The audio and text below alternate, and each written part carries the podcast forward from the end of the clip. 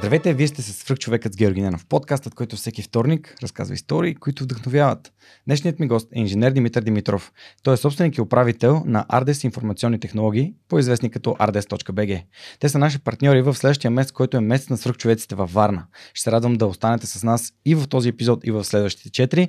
Сега искам да благодаря на партньорите на подкаста, благодарение на които и този епизод достига до вас. Преминаването на свръхчовекът с Георги Ненов към видео нямаше да бъде възможно без подкрепата на Dynaphos. Затова с Монката искрено ги препоръчваме като място, на което можеш да намериш продукти и решения за фото, видео, бродкаст и кинооборудване, както за любители, така и за професионалисти.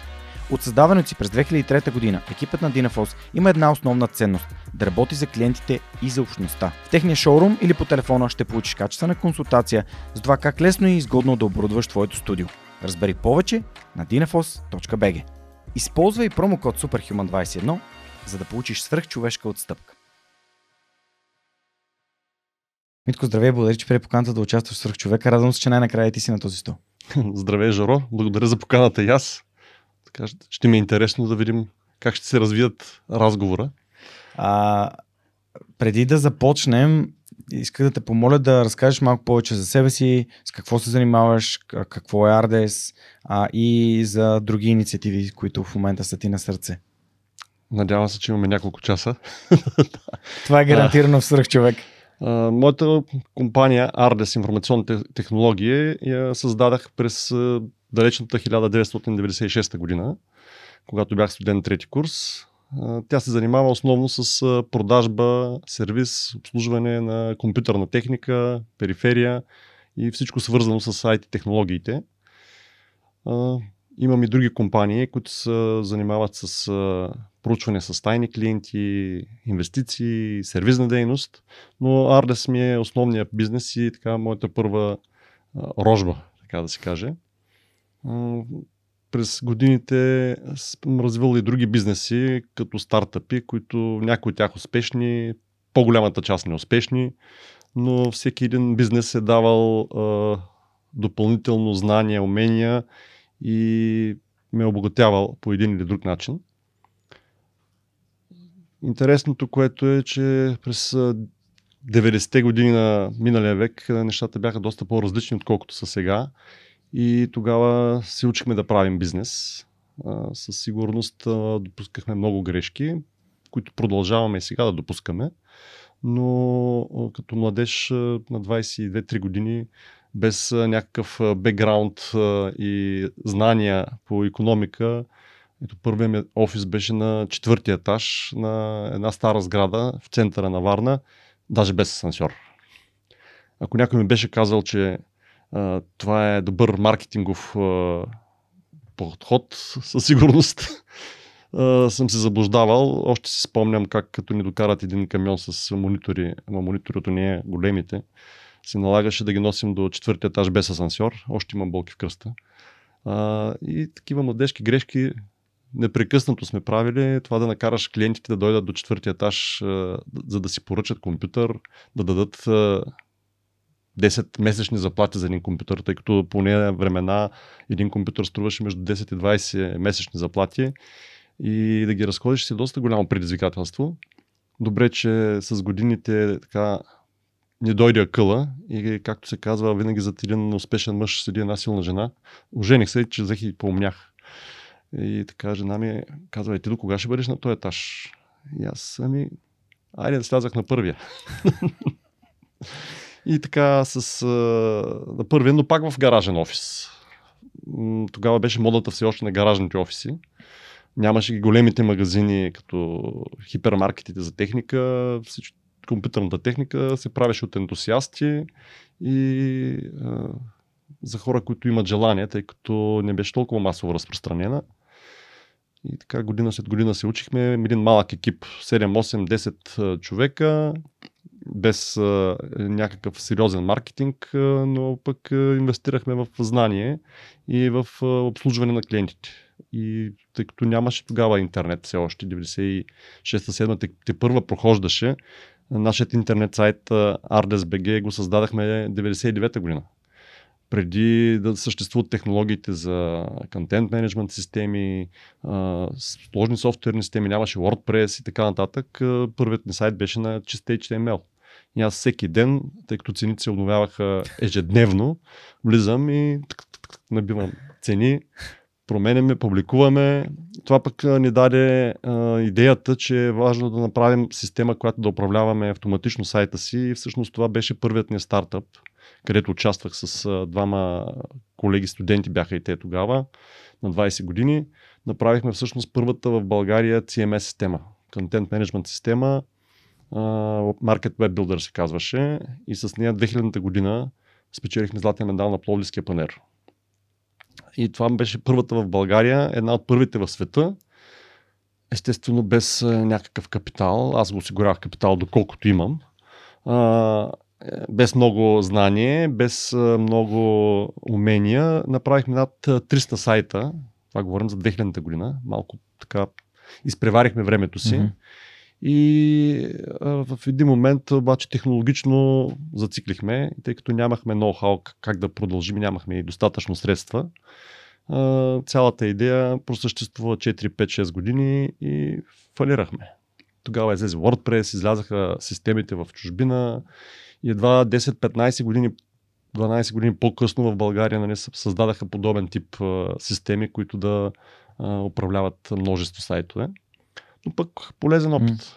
Полезен опит. Другото нещо, което знам, че абсолютно ти лежи на сърцето в момента е сподели вдъхнови. Ами това, това, къде дойде? това е а, така последната ни, последното ми хоби, така да кажа. И като хоби пък се превърна и в мисия. Защото с годините човек разбира, че не е достатъчно само да прави бизнес, а е хубаво и доставя удоволствие определено да, да дава нещо различно от себе си. През годините винаги сме се стремели да даваме много на клиентите си, да бъдат максимално обгрижвани на, също така и на служителите, но в един момент човек осъзнава, че е необходимо да, да даде повече на общността.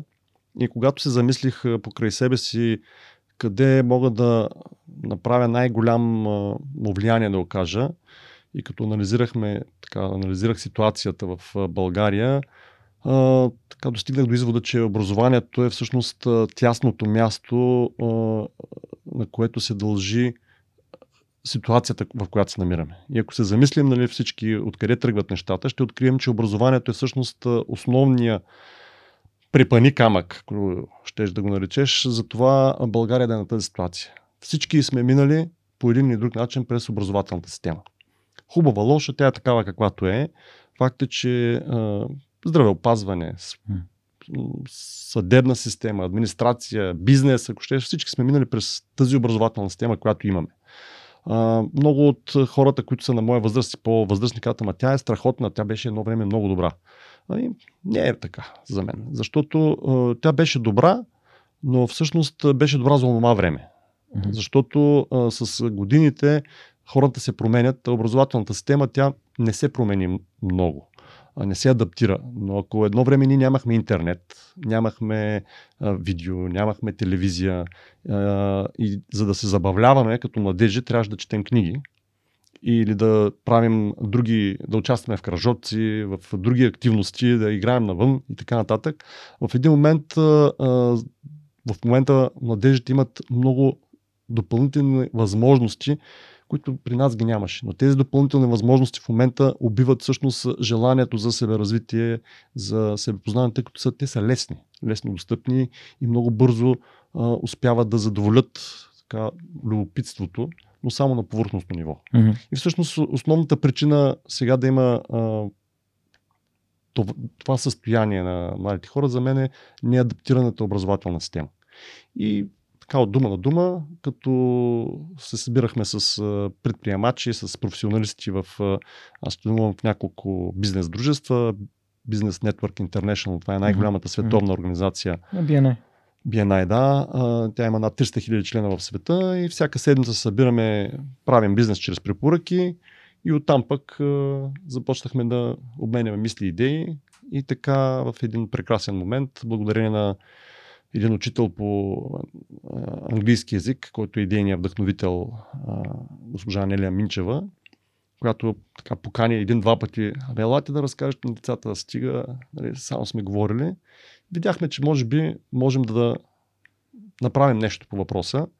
И по този начин а, а, създадахме Сподели вдъхнови като сдружение с нестопанска цел на предприемачи, професионалисти хора, които имат желание да споделят своите лични истории в, пред публика, пред младежите 11-12 клас.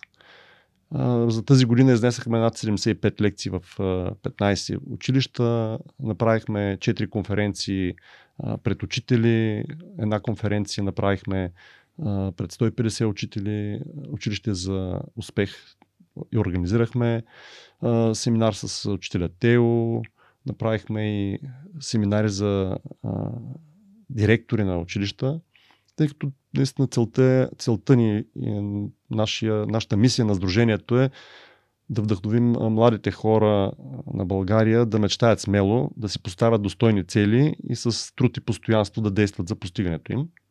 А пък мотото ни е, че главата на ученика не е кофа да напълниш, а факел, който може да запалиш. И така работим в тази насока. Доста предизвикателно интересно е човек като се започне да а, се занимава по-активно, mm. в един момент а, открива много, много предизвикателства, да не казваме проблеми. Предизвикателства и възможности обаче, защото е факт, че младите хора са страшно будни, имат огромни, огромен потенциал. А, но и огромни предизвикателства пред тях, които като всеки един млад човек трудно може да ги овладее без да бъде насочван в правилна mm-hmm. посока.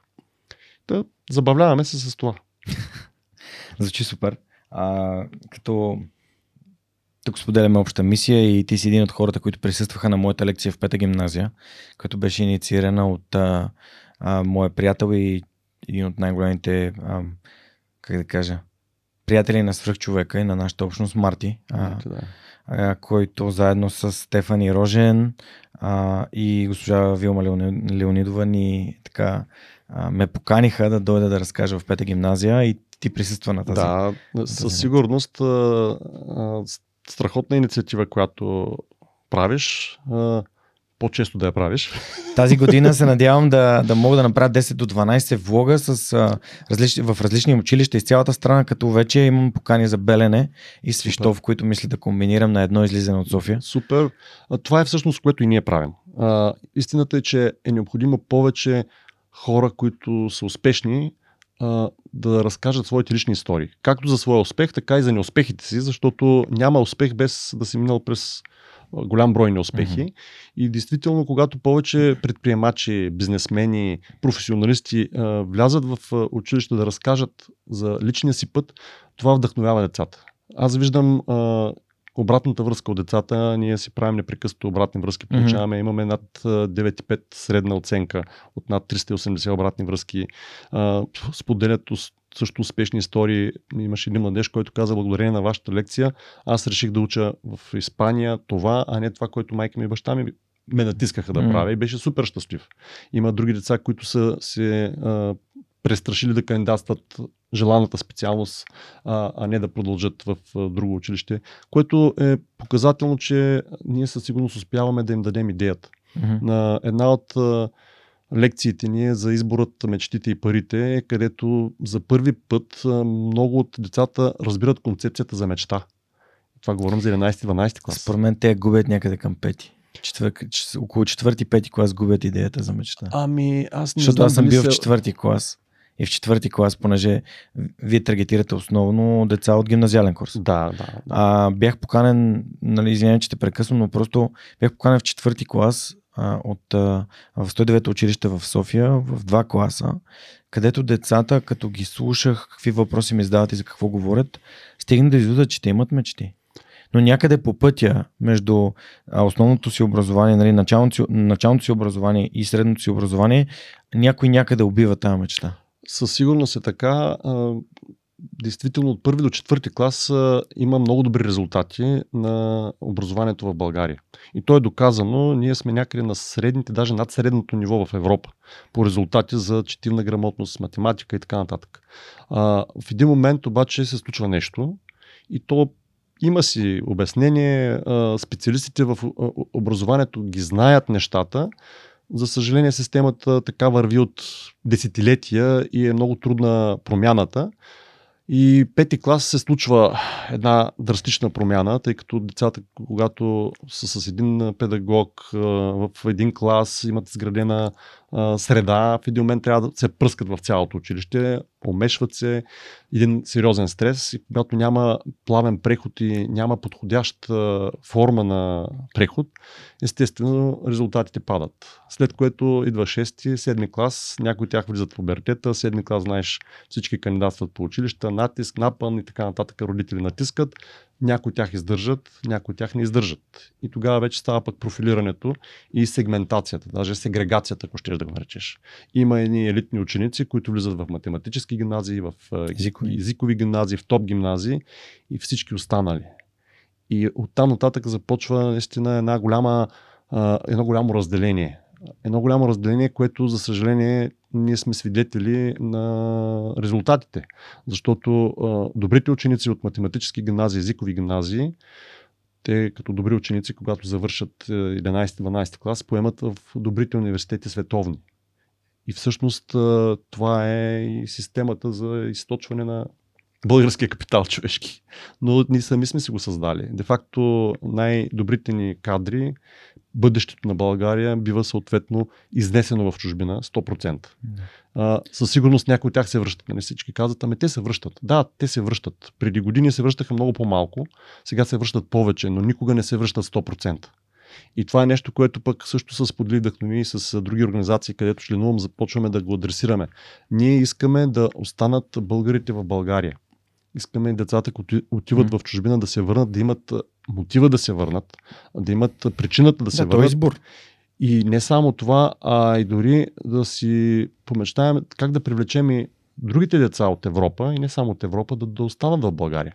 Защото ако ние не си поставяме едни високи цели, нищо няма да постигнем. Факт е, че а, е много важно да а, търсим нов начин как да привлечем а, хора от чужбина, да живеят в България. И то смислените хора, качествените. Това, което направиха с нас а, нали, да. западните страни, страни. но то си беше, както се казва, сами си го направихме по един или друг начин. Ние трябва да го обърнем, защото е факт, че ако ние не го обърнем, до 50 години България няма да съществува. Mm. Значи, това е доказано, не се афишира и ако човек се зарови в статистиката, тя има доста данни вече, дори официални, ще открием, че просто ние няма да съществуваме като тази държава. Може би ще има нещо, което се казва България, но то няма да е това. Mm. Ние вече го усещаме и то вече започва да пари. Факт е, че София не е България. В София нещата са различни. Но провинцията, Варна си е пак, може да е голям град, но е провинциален град. Със сигурност се усеща един много голям а, спад на предлагането на качествена работна ръка, изобщо на всякаква работна ръка. И ако прочетем статистиката, примерно в населението 40-50 години има около 1 милион а, население. В 0-10 години има 640 хиляди. С две думи, само там имаме към 36% спад. И това са децата, които след 10-20 години ще, бъдат, ще възпроизвеждат новите поколения. И при... Вчера четах една статистика за ръждаемостта. Примерно на българите ръждаемостта е 1,4. 1,4 означава, че едно семейство от двама човека възпроизвежда 1,4 деца. От тях изнасяме 15-20%, остава 1,2. Да, не бих да използвал думата изнасяме, но позволяваме децата ни да отидат да учат другаде. Ами, ние ги изнасяме и то умишлено ги изнасяме. Ако попиташ а, а, родителите какво говорят на децата си. Е, баща ми каза същото. Отивай ти си оправи живота. Отивай, Като му казах, че отивам да живея в Германия, каза ти си оправи точно живота. Точно така. И това е нашия, а, не знам, що за нихилизъм имаме. А, България живее в момента в едно от най-добрите си времена. Mm-hmm. Ако погледнем от материална гледна точка. Да, да, да. И никога България не е била толкова богата. Но от към а, гледна точка на духовност, а, ние сме, може би, най- в най-низката си точка. И, mm. и това е да си зададем въпроса какво можем да направим. Защото много често задаваме въпроса защо сме тук. И почваме да откриваме причини. А то такива винаги ще намерим. Нали? Комунизъм, турско да. робство, византийско робство, менталитет и така нататък. Причини 100. Но много малко хора се задават въпроса, добре, ние сме стигнали до тук какви са следващите стъпки, какво можем да направим да променим Мгм. себе си, да променим в а, общността си, какви действия да предприемем така, че да излезем от тази яма, в която сме попаднали. Е, много малко хора се задават въпрос по този начин, защото първото нещо, което ти каза е какво да направим, за да променим себе си, тъй като винаги проблема е някъде навън. Търси се Проблема е навън. То- няк... Търси се навън. извън нас. То, а, съседите са виновни, не е тук а, кмета е виновен, Точно. не а, а, политиците са виновни, нали? То е някакво отражение на личната отговорност. Точно. И някой като каже, ма то тук толкова е мръсно, трябва да закони, аз казвам не. Това е ефекта на щупените прозорци. Абсолютно. Абсолютно. И ефекта на щупените прозорци е това. Подценяваме някакви малки неща, които зависят от нас, които карат всички други да се чувстват все едно живеят без законие. Точно, точно. Това е. И това е нещо, което обаче е необходимо да се учи в училище. М. Това са нещата, които е необходимо да бъдат. Не обичам думата пропагандирани, Да. но де, де факто ни е необходимо да, да правим значително пропаганда за ценностите, които М. са важни за това ние да се а, развиваме като нация, изобщо като М. народ, независимо нали, какви сме, защото без а, такъв тип а, пропагандиране на ценностите, ние реално погледнато няма да съществуваме. Предизвикателно е, но пък аз съм оптимист. Водим, водим, да, ти каза, аз слушах някои твои интервю, ти каза, че оптимизма е изключително важен и не трябва да бъде загубен, защото това превръща човека, освен в нихилист, в циник. А, и аз имам такива Много примери в циници. моя живот на хора, които са станали цинични заради опити, които са имали, но на втория, третия опит вече са се отказали и са казали, това няма прави, това е края, Факт. а, всички ще умрем, нали, както е известното интернет клише. Факт е. Ами, за съжаление, много известни личности го правят Сипаха държа. и му се дава, и се дава гласност, включително и така Да. имена от този ден четах на Айде да не влизам Кивор Киворкян едно, един пост в Мгм. Фейсбук, така доста нихилистичен. Мгм. Да, така е. Със сигурност Мгм. има много неща, които не са окей, но въпросът е пак какво правим. Ми, а- а- аз а, агент Димитър съм го блокирал, защото смятам, че нямам нужда от, нямам нужда от повече ДС пропаганда в живота си. Да. Просто а, има хора, които... А, ти, започна много добре разговора, че образованието не се е адаптирало. И те хората не са се адаптирали до някаква степен и похватите, които са се използвали преди, се използват и сега. И аз не искам да е така. Аз искам хората да, да мислят мащабно, глобално. Нали, аз си представям една ам, обединена а, а, държава с, а, с съседите си, с други държави хора, които идват тук, българи, които отиват някъде, но ам, а, като искам да виждам любов и резултати, в смисъл постижения на, на човечеството, а аз не виждам най-базовите ценности като човеколюбие. Ние, за нас стана нормално в последните години да умират хора. И дори няма, чов... няма го човешкото да кажеш това е лошо. И то, това е за мен, нали, няма по-лошо нещо това да умират хора, както и да го погледнем. И от 2020 година насам се умират хора и, и, и хората, този нихилизъм и тази а, циничност, те стигнаха до някакви невероятни нива. И изведнъж идва някой, който излиза и, из- използва наратива, за да разкаже нещо, което не, Което така е. не е окей за мен. Да, да. А, това за мен е липсата на духовност. Защото сега ние сме си възпитани атеисти. Няма какво да се лъжим.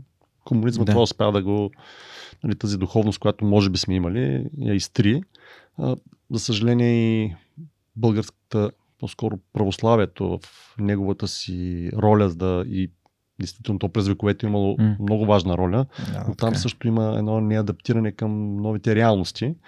И е факт, че а, от това страдаме всички по една или друга, по един или друг начин, но а, е важно действително да мислим в посока как да развием себе си и осъзнатостта. Кои сме ние, какво искаме, защо сме на този свят, кои са нашите качества и какво можем да променим. Ти си спомняш, може би, от седемте навика на високоефективните хора, Любимата ми кръга на загрежеността и кръга Точно на влиянието. Общо взето, аз в момента а, така я пропагандирам и разпространявам. Над 300 такива книги съм подарил на учители, даже вече и са прочели една голяма част от тях. И действително кръга на загрежеността е това, което ние казваме на себе си, защо нещо няма да направим. Защо нещо не може да направим. Нали? И той е различен за всеки, една, всеки един човек. Най-често, примерно при учениците, ами то материал, учебните материали са скучни, училището е скучно, учителите ни преподават, ама то няма реализация в живота, ама за какво го учат това. Нали, сто приказки си говориш на себе си. Учителите пък съответно тяхния кръг на загружеността. Учениците не са мотивирани, родителите ни им пука. Ни им пука, обществото ни му пука за нас, нямаме ресурси и така нататък. Нали.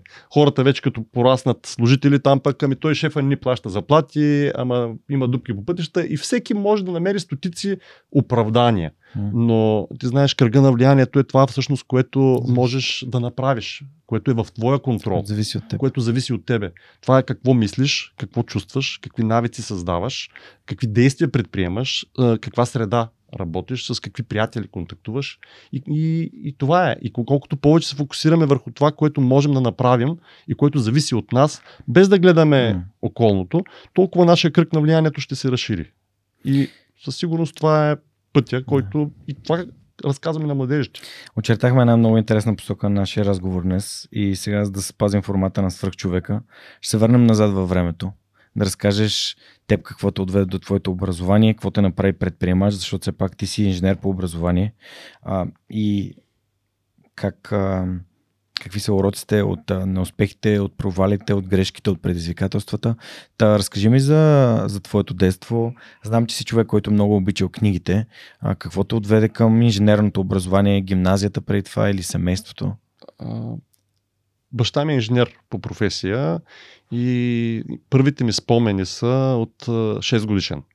6 годишен, когато всъщност той ни той беше преподавател в технически в МЕИ тогава, нали, Виш машинно-електрически институт. Тогава не заведе, говорим за далечната 79-та година, когато ме заведе в института, бяха получили първите персонални компютри Apple 2. Mm-hmm. И си представи сега 6 годишна хлапета, и бяхме така една банда хлапета, където преди това имаме, аз имах, вкъщи имахме един черно-бял юност телевизор 10 инча, където гледахме лека нож деца, което се даваше от 8 без 10 и в един момент попадаме на едни цветни 14-инчови дисплеи. И не само, че виждаме цветни картинки, които се движат, ами може с една клавиатура да мърдаме човечетата, които играят по екрана. Ами, закараха не може би към, имам спомен, към 2-3 часа, към 12 вечерта едва не изкараха от залата. Това така ясно ми се е запечатало, че това е нещо, което наистина искам да правя. А, през годините а, имах така щастието да ми се отдава лесно математиката и действително а, се занимавах а, много с математика. Бях отличен ученик, си реч Зобрач тогава, нали? така им наричаха. Факт е, че първи до седми клас е, имаше си предизвикателства. Най-много предизвикателства имах с литературата, защото независимо, че обичах много да чета, бях изчел цялата библиотека, която имахме и на приятелите ми библиотеката и в училище. Винаги насочеността му е, съм гонил така научно-популярната литература. Даже имам спомени как тогава бях чел за, по физика, някакви книги имаше стари, интересни. Просто ми беше любопитно и обичах да правя, да ме някакви неща. Примерно правихме модели с ракети, 6-7 клас, колички, аутобани, тъй като нямаше тогава как да си купиш играчки, се налагаше играчките сами да си ги правим. Но пък това ни създаваше много удоволствие и много креативност и реално даже имам спомен как седми клас направих с поялника, е, още помня, мултивибратор с звънче и така да имаме звънец Славейче в къщи. Нали. След което ме приеха в математическа гимназия и влязах с а, добър успех, отличен успех тогава. Тогава се влизаше трудно. Mm-hmm. Изкарах 8 клас на математическа гимназия. Хареса ми, ама ми харесваше повече да съм споялника. И може би тогава кандидатствах пък в механотехникум, електронна техника, тъй като това беше единственото профилирана специалност във Варна. И все още ми се чудят хората как съм зарязал на НМГ и да вляза в механо. Особено пък механото сега е, няма нищо общо с това време. Той тогава не беше топ, но електронна техника беше наистина на добро ниво, но моят интерес беше електрониката. Аз това исках да правя, ходих на кръжоци, занимавах се и купувах си литература, даже още имам един рафт с а, транзистори, интегрални схеми и така нататък. А, просто това ми беше хоби. Нали, горях за това нещо. Тогава бизнес нямаше. Говорим за преди 90-та година. 86-7 нали, година. Когато съм се раждал. Да. А, и де факто а, много олимпиади, други неща. Даже завърших втори по успех в а, техникума. Приехаме в университета и тогава вече стана телекомуникации, не успях да вляза компютърна техника. А, във Варна ли кандидатстваш? Да, във Варна. Във Варна. Аз съм си... А казарма? Нямаше, имаше възможност да се отложи тогава, пък и аз имам някои заболявания, които ми пречеха. И реално тогава ми се, така размина ми се, като нямаше казармата да се караш след това вече 95-6 година. Бяха нещата. И започнах да в, в университета първите три години нямаше какво да ме научат, тъй като нещата, които се учиха, аз вече ги знаех по един друг начин. А, и това ми даваше време и възможност да се занимавам пак с това, което искам. И аз започнах да работя трети курс, започнах в една компютърна фирма. А, тя се занимаваше, първият ми компютър беше Apple. Значи говорим за 95-та. Макинтош. Да. И тогава а, моят шеф тогава реално с а, направихме с него, всъщност той направи фирмата, аз станах управител и започнах да развивам този бизнес. Започнах да го развивам, след което... А бизнесът е с асамблиране на компютри. Ами то това имаше тогава. Сгуб... То нямаше. Така неченто сглобяване. Сглобяване, да. Набивахме болчета с а, два чина купени на старо и два стола купени на старо, една отверка. Не, две отверки имахме с един приятел. Това правихме по цял ден. Uh, имаше ни карета в вестник Позванете ли беше народно mm. Това не беше рекламата, нямаше интернет. Mm. Един факс имахме, нали, с който пускахме оферти. Общо взето пълен, пълни лаици. Нали? Сега, без някакви знания, аз съм инженер, да, учих се от книгите. Той mm-hmm. нямаше много книги тогава. Mm-hmm. Те първо излизаха книгите, четях непрекъснато някои неща съм научавал, прилагал съм ги на момента, може би това ни позволи.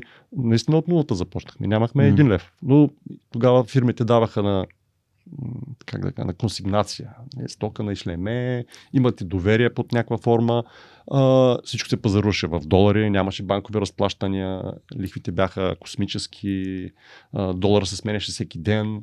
Но 96-та всъщност година беше годината на Жан Вириновата зима. Да, брат ми е роден на 97 през януари, когато горяха да, гуми да, по кръстовището. Да, ами това е, да, това е всъщност най-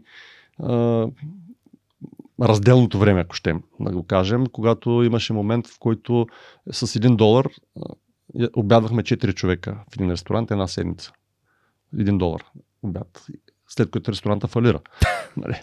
Защото такива бяха времената. Аз тогава се чувствах най-богат, защото получавах заплата в долари. Нали? И с 10 компютъра, примерно продадени, се издържахме. А един компютър струваше 1000-1200 долара. Да, спомням си. Първият компютър 99-та година. И ми го откраднаха след две седмици. Да. 1200 долара при заплата 50 долара. Значи това са 20 месечни заплати. И сега някой, ако ми каже, ма колко хубаво се живееше нали, едно време, да. пък преди това да ни говорим. И, и действително с, по този начин а, а, стъпка по стъпка изграждахме името. Нали, то първите 10 години работиш за името, е, на нас mm-hmm. не трябваха 20. Но е факт, че след като а, придобихме опит, трябваха ми на мене 10 години, над 10 години. И благодарение така на побутването и мотивацията от съпругата ми, първо слязахме на първи етаж, тогава ми се родиха и две деца. Нали, човек има друг фокус в един момент mm. и едва 2006-2007 година всъщност предприехме така стъпката да направим първия магазин взехме първия магазин, задлъжнях всичко, което бях натрупал за 10-12 години, го вложихме. А, още си спомням така на червено минус 70 хиляди лева, тогава бяха много пари за, за мен. И де факто така месец за месец, още първия месец постигнахме раз 30%, защото опита го имахме, клиентите ни познаваха, все пак имаме 10-12 години опит, но а, не сме имали смелостта да излезем така на, mm. на светло да се каже. Сайта ни го направихме 99-та година и го развивахме постепенно. И така, стъпка по стъпка, ние от първите рекламодатели сме в Google, когато Google започна да работи, радиореклама, понаучихме се урока и всъщност 2008 година стартира нашето развитие и от тогава вече повече от 15 години имаме среден ръст от 20-25% на година. Нали, всъщност от 6-7 човека в момента сме 150 човека. Нали, това е всъщност бавен и постепенен, но постоянен ръст. Да, с натрупване. Ами да, с натрупване, да. Нямаме такива скокове еволюционно. Така и свърх човека расте с слушанията и гледанията си 20%, 20-30% годишно. Гледанията са 100% годишно, нали? но това е понеже сме нови на пазара на YouTube и смятам, че все повече смислени хора търсят качествено съдържание. Така че. Със сигурност това е един, една страхотна инициатива и а, има нужда много от подобен тип инициативи да се разказват истории. Mm-hmm. Това е всъщност най-важното. И ние и това правим при нас. Ние също а, през цялото през целият период на съществуването ни сме подпомагали различни инициативи. Даровити деца, конкурси, различни инициативи с награди и други неща. Но в един момент осъзнах, че това много разпилява активностите ни mm. и затова всъщност последните години се фокусирах в образованието, където смятам, че ако повече хора отделят време и усилия, има много голяма вероятност mm. да се променят нещата. Факт е, че и в момента много а, различни организации правят, а, извършват действия в тази насока. Нали? И Ментор Даян, Innovator, предприемачи. Ебъл Ментор, предприемачи. Да, много. И това е наистина супер. А, това, което ни различава е, че ние а, повечето организации първо, че са в София. Факт е, че тук е концентриран елита. Нали? Това, което ни излиза в чужбина, идва в София. И факт е, че тук има една критична маса от а, мислещи, можещи и правещи хора. Нещо, което, за съжаление, в останалата част от България а, е по, в по-малка степен. А, такива са условията създадени от държавата. Факт е, да. е, че тук са концентрирани економическа, политическа, всякаква сила и това прави по-изгодно да си в София. На мен ми трябваха 7 години, за да се престраша да дойда в София реално ние 7 години от 2008, чак 2015 купихме бизнеса в София. Нашия доставчик го купихме в един момент. И 2018 година стъпихме вече с най-големия магазин, шоурум за IT техника в София, който се намира на Мусагеница. Де факто това не беше така следваща стъпка. И действително кризата пък, COVID-кризата ни даде възможност да разширим бизнеса си тройно. Mm-hmm. И открихме магазините в Плодив и Бургас. Имаме в Перник, имаме в Търново франчайзи. Минахме през един период, където се опитах да създам една франчайз мрежа. Бяхме стигнали до 50 партньора в страната. Фирми, които да работим под общ бранд. Имахме някакви успехи, повече неуспехи. 2017 я приключих тази сага но това са си опити, експерименти и непрекъснато малки стъпки. Малки стъпки. Забавно е. да, то това е най-забавното на предприемачеството, но аз ще върна малко назад за нещо, което ми стана много интересно. А, не всеки тинейджър, ученик, има смелостта да каже мен са ме приели в едно от най-елитните училища в моя град, обаче аз искам да уча електротехника или а, програмиране или там компютърни системи или да отида и да уча в друго училище, което е, да, едно време със сигурност не е било толкова сегрегирано. Сега, дори аз като учих в... Аз съм завършил немската гимназия в София, гимназията с най-висок бал в България. И си спомням просто самото усещане да съм прият там. Защото мен ме приеха на, на първо класиране, аз бях 80 в София. От всички момчета, които кандидатстват. А, и си спомням, аз съм в елитна гимназия и а, цялото това нещо, то създава едно такова самочувствие и как едно дете, защото ти си дете по това време, казва или налага мнението си, или как изобщо защитава това желание. Тъй като голяма част от децата не знаят какво искат така е. и затова ти знам този въпрос. А, тук а, огромна роля има подкрепата на семейството. Hmm. А, факт е, че а, винаги съм получавал подкрепа от родителите Независимо, че майка ми е четвърти клас още си спомня как ме тормозеше да пиша и да препиша, преписвам домашните, защото пишех много грозно. Имам спомен така как 10, 10 часа вечерта ми къса поредната тетрадка и казва не приписвай наново. И аз четвърти клас рева и пиша. От тогава мразя да пиша на ръка. Добре, че се появиха компютрите, вече е лесно. И никой не пише грозно да, да. Но а, факт е, че те ме виждаха, че се занимавам и че искам да се занимавам. Аз с поялника вкъщи, транзисторите, конструкторите, просто си, това си го имах в мен а, под някаква форма и не съм имал проблеми и противопоставяне. По-скоро а, математическата гимназия беше като тренинг за едно по-високо ниво. Мгм. А, да, математиката ми се отдава. Наистина късмет имах в това отношение. Но постоянството и упоритостта, това да решаваш задачи, знаеш, да се явиш на изпит, решаваш задачи. Не става така, хоп, и от, отгоре. Аз си спомням, после като кандидатствах в университета, имах три големи тетрадки А4 формат, които бях изписал, даже бях отишъл на гости на баба ми, за да не ми пречат приятелите вкъщи, в друг град, в Добрич, и там сядам и три седмици аз решавам сборниците. И, и това е нещо, което е изключително важно и нещо, което за съжаление в момента липсва в една голяма част от младежите търпението. Търпението и постоянството. И а, всъщност нямах проблеми с това. Още повече при нас махлата, така се каже, ние бяхме в блоковете, живеехме в блок на университет, на университетски преподаватели. Всъщност моите приятели, те също бяха деца, деца. на... Да. И, и това със сигурност оказа огромно влияние и всъщност е, всичките ми приятели по един или друг начин, те са успешни и предприемачи, и професионалисти, защото средата е изключително важна за формиране на съзнанието. О, да. Това е истината.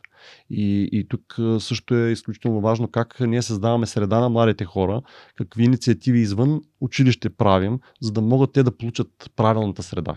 И това са пак различните инициативи, като Ментор до Янг във Варна, Варна Интерпреньор направихме, Галин Да, Направи. Галин е част от групата на свръхчовек да, също. Да, заедно нали, това е нещо, което целта е да създадем среда, където младежи да могат да влизат и да контактуват помежду си и с успешни хора. Варна е много добър пример за това. Аз съм живял в Варна а, и съм прекарал доста време там. Първото ми гадже е от Варна. А, но а, това, което според мен ми липсва за това, което ти каза за а, градовете, в които не са София, но на много от местата не виждам понеже баща ми е от Горна Оряховица, аз имам преки наблюдения там. Да. Важно е хората, които правят бизнеси, които са бизнеси с репутация, с морал, нали? И които искат да, да се развият правилния начин, да общуват с други такива хора. Пък в, в общия случай, тези хора са или, или някакви местни величия и това, егото им е много така Егото. а, Да. на високо ниво Да. и не могат да помогнат на други хора, Да. а те реално така помагат на всички, всички в района, на, на, на целия град. Факт. Това издърпва цялата среда. А, и, и затова просто във Варна го виждам. Аз имам а, и познат, който отвори първия лицензиран а, сервис за Samsung във Варна. Пламен, който ми е много близък приятел. Той е, Познавам се с с, с, той е един от най-добрите приятели на моят братовчет. А, даже с другата седмица, като сме във Варна, ще се видим с него. Като си правих операцията на очите в света Петка, пак бях от- отседнал Да. от тях. Та, близки приятели сме и, и всъщност той ми е разказал за това, че а, във Варна нали, той също познава хора. Той има бизнес и има- познава други хора, които имат бизнес и се събират. Нали, то BNI също е една такава мрежа. Точно така. Да, Точно така. го Има различни възможно. подобни организации. Да. И ротари клубове, има Мгм. а, други Lions клубове и така нататък, които са повече доброволчески. А, факт е, че няма критична маса. Ти казваш Горна Оряховица, но М. тя Горна Оряховица първо, че няма достатъчно хора вече, Мгм. а, после няма и бизнес и оттам съответно пътя е само надолу, за, за съжаление. А, факт е, че това обезлюдяване, което има в България, то води до това, че а, на много места няма достатъчно хора, които дори да подменят а, хората, които се пенсионират. Мгм. И това ние в следващите години ще го усетим в огромна степен. Защото вече няма, няма достатъчно специалисти, които да поддържат критичната инфраструктура в България. И, и това, за съжаление, нали, в политическите среди то не се забелязва, ама като гръмне още някоя централа е, или като някой язовир с рути, може би ще се сетим, че трябва да има специалисти, които да правят определените действия. За съжаление, винаги човечеството се е учило от негативния пример. Постфактум. Да. Самолетните катастрофи са типичен пример. Да, Нали? но те са много добре работещ пример. Точно така. Само, че там има съответните изводи, които си правят нали, и предприемат стъпки така, че да не се допуска повторен тип грешка. При нас, българите, обаче, ако погледнем исторически, ние обичаме да повтаряме грешките си. И повтаряме, и повтаряме, и не се учим от тях. И това е нещо, което не мога да го определя още, не съм стигнал до това ниво, на какво се дължи, а, но така, факт е, че е, допускаме грешки и това е човешко, Мгм. но е много важно да се учим. В моята фирма също допускаме грешки. И те грешките, колкото по-голяма е организацията, толкова по-скъпи стават грешките. Аз винаги да, миналата година допуснахме грешка за половин милион. Скромна грешка. Но факт е, че а, казваме си, да, окей, допуснали сме го, нека да направим такива системи, такава организация на работа, че да не допускаме повторно такава грешка. Мгм. И сега по същия начин и в обществото. Грешки ще се допускат и е нормално да се допускат, но е важно да се учим от тях. За съжаление, това не го виждам в достатъчна степен и това е може би заради, заради егото.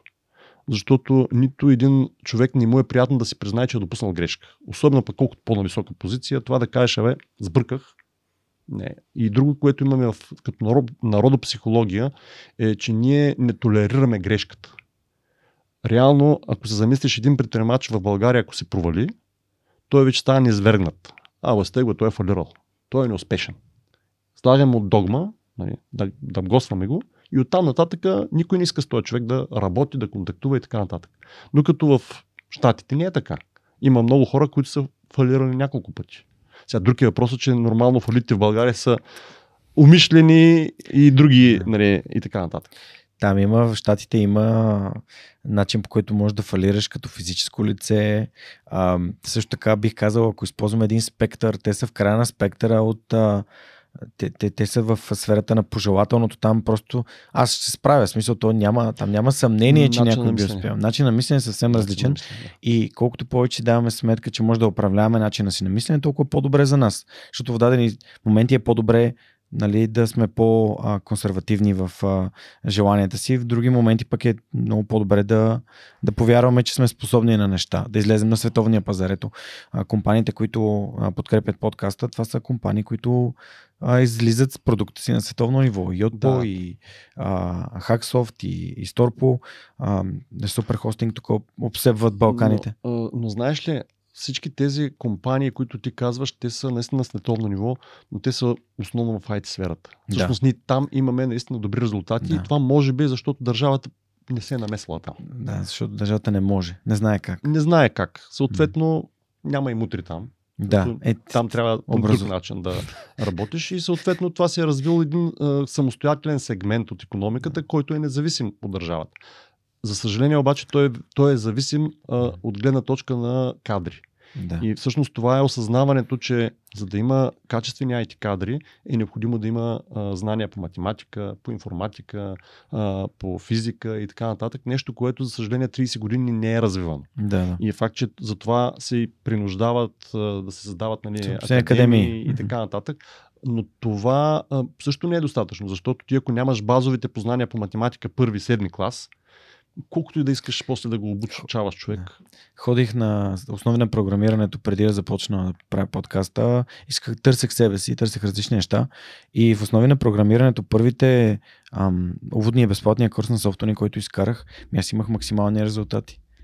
И Супер. някакси всичко, разбирах всичко, което се случва. Бях такъв, окей, значи математиката ми не е чак толкова зле, защото до седми клас нали, баща ми много натискаше да решавам 20 задачи. Ами, Събота, неделя. Много важно е. Ами, Много важно. Да, а, не, а не- сега питаме, влизаме в клас и питаме младежите, изключвам математическа Да. гимназия, а, колко от вас а, харесват математика? Мислиш ли, че има отговорили? Не, може би следващия въпрос е колко от вас искат да работят в IT компании. Много.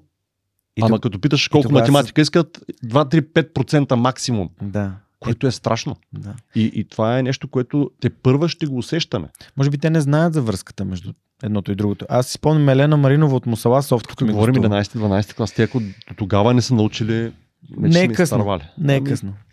Най-добрият ми приятел, мога да дам най-добрият ми приятел за пример. А, до 12 клас а, бяхме по- по- по-скоро фокусирани в а, партията и да, да излизаме с приятели, да забавляваме, да, да играме някакви компютърни игри. И си спомням, учим, кандидатстваме по география аз и той. аз започнах да, понеже моята кръстница е преподавател по география, почнах още в началото на 12 клас да ме подготвя. Май месец предварителни изпити в Софийския. И аз казвам, да, не ще спадна население на България. Той вика, няма как да спадне население на България. Това е последната тема от конспекта преди регионите. Регионите са нали, пам, един вид от всичко по-малко във всяка една от, а, от тези основните области в България. И отиваме на изпита. Той почти не е учил. Пада се население на България. Аз изкарвам едно 4,13 и викам супер, прият съм студент. От завършването ни на 24 май до 14 юли беше изпита в УНСС, 17 в Софийския, нещо е такова беше. Два месеца не съм му видял очите. Той човек изкара 6.00 и на двата изпита. След което влезе в МИО, записа втора специалност в финанси и 2-3 години по-късно вече работеше като Head of Treasury в метро. Тоест, тези неща са възможни. Да, да. Така. е. И въпросът е, че някои от учениците се пречупват Определени неща се случват Да, в живота така е. им, които ги пречупват. И може би, ако им кажеш, а знаете ли, че ако имате много добро ниво на математика, ни- е много по-вероятно да бъдете част от тази компания, много по-бързо. Може би тази връзка липсва в съзнанието им. Със сигурност. Със сигурност е и това пак е за примера. Ако повече предприемачи, професионалисти влизат в час М. и разказват тези неща, вероятността по-голяма част от а, децата да се увлекат е по-голяма. Да. Всъщност то, това е и, смисъл на сподели вдъхновение, това, Да. което правим. Това и мен ме вдъх... Това, това на... беше и е, на, на училище за бъдеще, като бях поканен на едно от поредните участия, които съм имал там. Последния път беше в Пампорово и моята лекция беше как да съберем а, успеха и ученика, как да ги, да ги сближим. И аз тогава още не се познавах с теб. Ам, а, на мен ми дойде тази идея покрай гостите, които са ми гостували в подкаста, покрай това, че сме си говорили за училища, от, ко- от които те идват, но аз самия никога не си спомням някой да е дошъл и да е казал, аз съм този, направил съм компания. И, По и това ми е липсвало. И това ми да, е така липсвало. Така е. И си давам сметка, че ако то ми е липсвало, сега учениците, ако отиде някой от тяхното училище и каже, аз съм този, правя това, Така е. и учениците ще кажат, ама, ето, той е от моето училище и аз мога. Това е всъщност много важно. А, в България няма развити алумни об- общности. Много малко. Малко са училищата, много които са имат. малко. Изключително Тоест, малко. Тоест е един от страхотните примери. Абсолютно. И всъщност една от инициативите, които в момента, даже вчера с Жоро Малчев говорихме, от Експлора да създадем а, наръчник за а, училищен маркетинг. М. Нещо, което всъщност готина училищата идея. нямат. И това е нещо, което може бизнеса да помогне на училищата, създавайки кратко ръководство, какви действия може да извършва всеки един директор, учител, ученик в дадено училище, така че да популяризира дейностите на училището. Защото е факт, че а, училищата правят много неща. А, с тази конференция, която направихме Училище за успех, а, там бяха демонстрирани 22 примера на успешни практики в а, училищата във Варна и региона. А, страхотни примери. Наистина чудесни неща, които проектно базирано обучение, учене чрез а, преживяване, а, проекти, наистина уникални проекти, обаче никой не ги знае.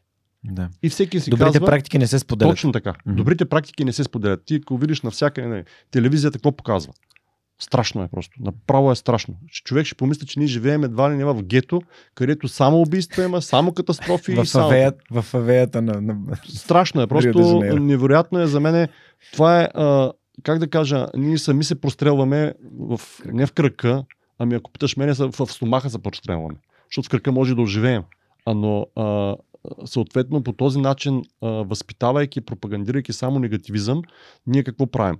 Ние казваме на населението, работещо и живеещо в България, бягайте, България е лошо място за живеене. Това правим. Когато започнах подкаста, а, а, да, да, според мен този подход на мас-медиите създава друго усещане.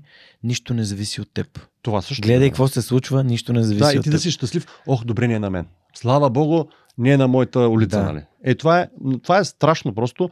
И тук е вече въпроса, ние като общество да се зададем въпроса. М. Има СЕМ.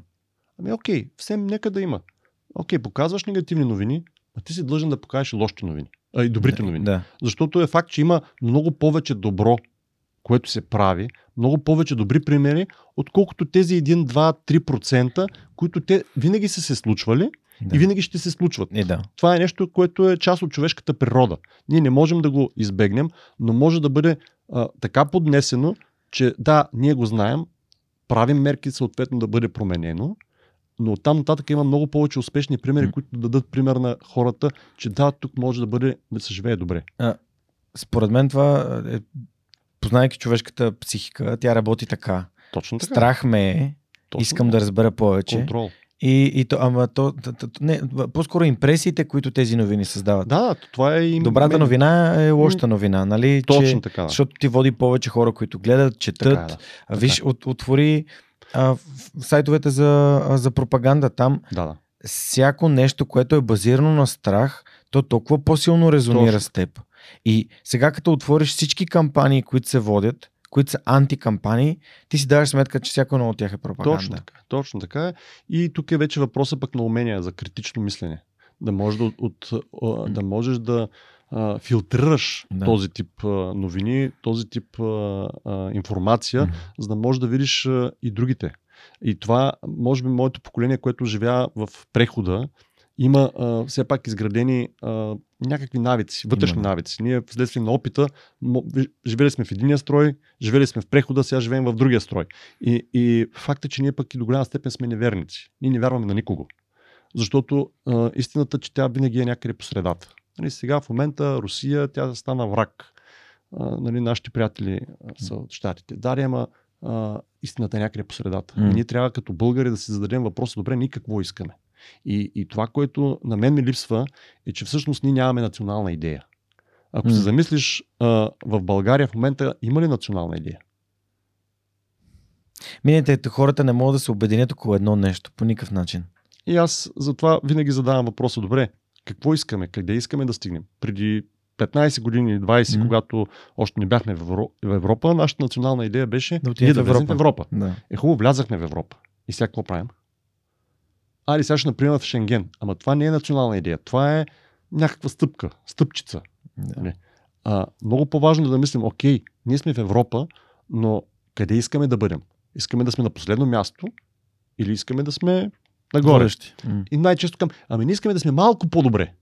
Ама ти когато си гледаш в краката, най-много да се спънеш. Нали? От друга страна, ако погледнеш нагоре, кажеш, добре, ние искаме да бъдем в челните места. Искаме да сме номер едно. Преди колко години станаха вече? 7, 8, 10 години, когато бяхме си още малка компания, аз зададах, тогава правихме към 5-6 милиона оборот и казах, добре, моят, нашата цел е да направим 100 милиона. Колегите ме гледаха, чакай, какви 100 милиона, ние не можем тук заплати да платим хубави, да речем, 100 милиона оборот. И факт е, че ние миналата година направихме 67. Тази година ще направим 75. Което означава, че ние, когато имаш голяма цел, вероятността да постигнеш нещо е по-голяма. Нали? по-голяма. Мечтай за звездите, ще стигнеш поне небесата. Стреч цел. Е, това е нещо, което ние в момента го нямаме.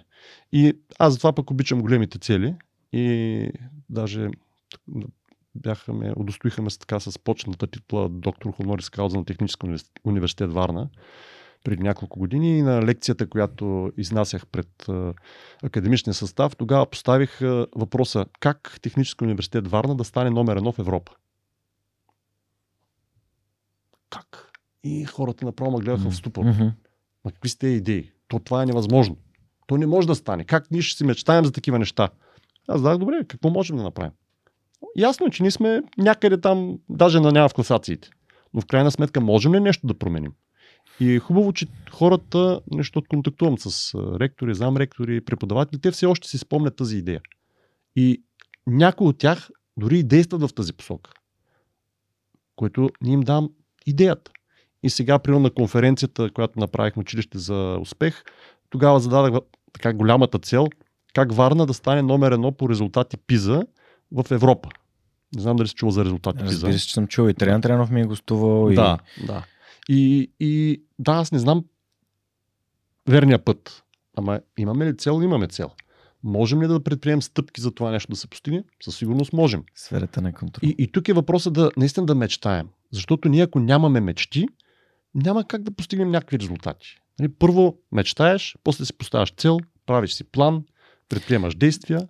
Да, мечтата е горивото, което те движи по пътя. Това е всъщност истината. И, и тук е въпросът какво ние мечтаем като българи.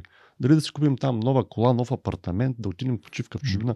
Това не са мечти. Това Добре, са... в какви моменти, кога започва Кога един човек дига поглед от бизнеса и от семейството си и казва, добре, как ще предавам нататък? Защото звучи, ми звучиш като човек, който ми разсъждава много по тая тема. И ам, аз знам, че нали, в живота ти се случили няколко преломни неща, да запознаеш с съпругата ти, например. Това е да, да, да изкараш а, а, световната економическа криза 2008-2009, ходейки на танци и не мислейки за а, нещата, да, които да, не зависят от да, теб. Това беше, да, това беше доста интересно, наистина. И разбира се и попадането на инсайт, защото твоето попадане на инсайт със сигурност има нали, някаква, а, някакъв а, резултат и отпечатък в твоя живот. По същия начин, както свръх човека е следствие на моето да. посещение на Есенс, което е да, е идентично. Което е също, да. Факт е, човек по време на развитието си минава през различни етапи. Действително семейството е всъщност един от най-важните uh-huh. етапи и за мен това беше така най-щастливите моменти са това и все още са. А, да, раждането на деца е изключително важен момент а, в живота ми. А, смисъл, основният смисъл. Mm. А, е, има си предизвикателства. Първите 4 години ми се губят така от живота на децата. Говори ми. да, и ти имаш да, нощ малко предизвикателна. Действително. Ами аз все още спа с тапи за уши. Навици от детските години на децата. И действително това е нещо, което а, минаваш през него, след което а, развитието на бизнеса безспорно е изключително важно. Факт е, че 2008 година, когато направихме и магазина и когато започваше голямата криза, имах така щастието, вече децата бяха поотраснали, можеха да се гледат сами и ние почнахме да танцуваме латино танци с съпругата ми. Това бяха така най-дивите години в живота ми, където всеки ден на парти, до децата се гледат вкъщи, баба, някой. По едно време бабата каза, а, който има деца да си ги гледа. Не може, не мога да издържам всеки ден си на парти до 2 часа.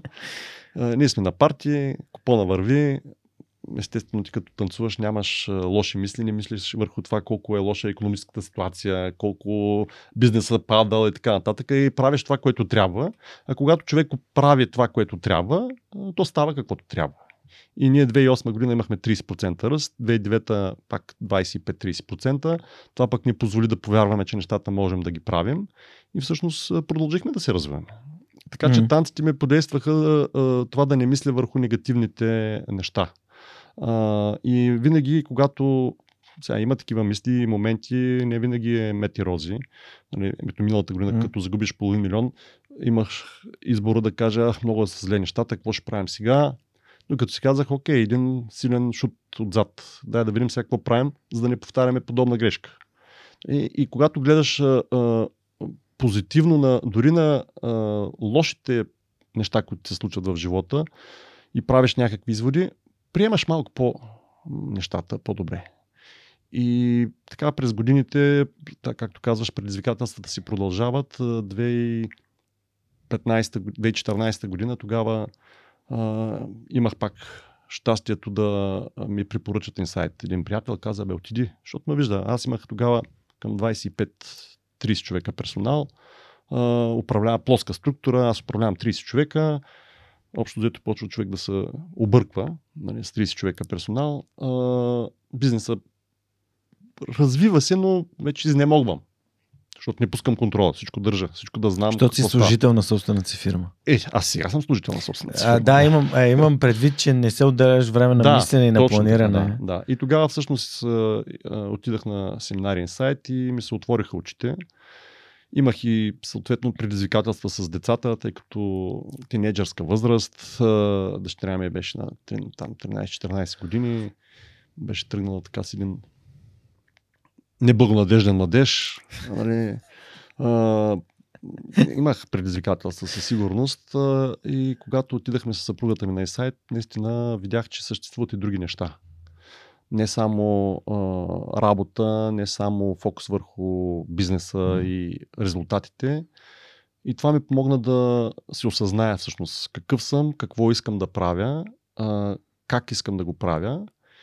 И продължих първо ниво, второ ниво, трето ниво, четвърто ниво. Те са много нива. Четвърто ниво всъщност 2015 година, един месец извън бизнеса, извън къщи. И това е нещо, което не бях правил Никога. Еми, 15-та година, това е било на 19 години от началото. Аз не бях си взимал отпуска. Не бях си взимал повече от 5 дена отпуска, примерно, изведнъж един месец. Един месец ми няма, даже и телефон няма. Не го пусках. Бизнесът оцеля. То благодарение на колегите, благодарение на моя колега Иван Желев, който е мой заместник и нали, партньор. така пусна го в дълбокото да се дави, той успя. И реално аз повярвах, че нещата могат да, ги, mm. да се случват и без мене. Даже 2015 година, по време на Insight 4, купих и бизнеса в uh, София. Тогава предприех така, имах смелостта да предприема тази стъпка и продължихме да се развиваме. 2018, както казах, отворихме големия магазин. До тогава винаги се ставаха нещата със собствени средства. Каквото изкараме, инвестираме го обратно. Е, да, ама то не може да направиш големи стъпки само със собствени средства. И всъщност 2018 взехме кредита, 1 милион кредит, който как 1 милион ще вземах толкова пари да дължа. То е безумна работа. Усмирихме се и всъщност тогава успяхме да се задвижим по-бързо. По-бързо.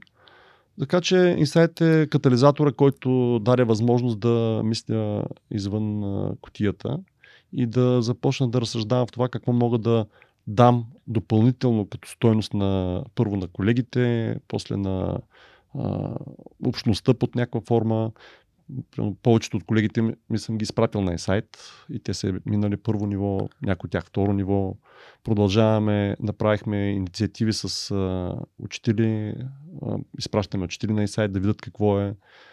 Ученици пращаме на сайт, даже имах така едно предизвикателство, сина ми докато беше още ученик. А, 20 деца от неговата гимназия, подбрани така, че да са с по трудна съдба. Нали, разведени да. родители, родители в чужбина.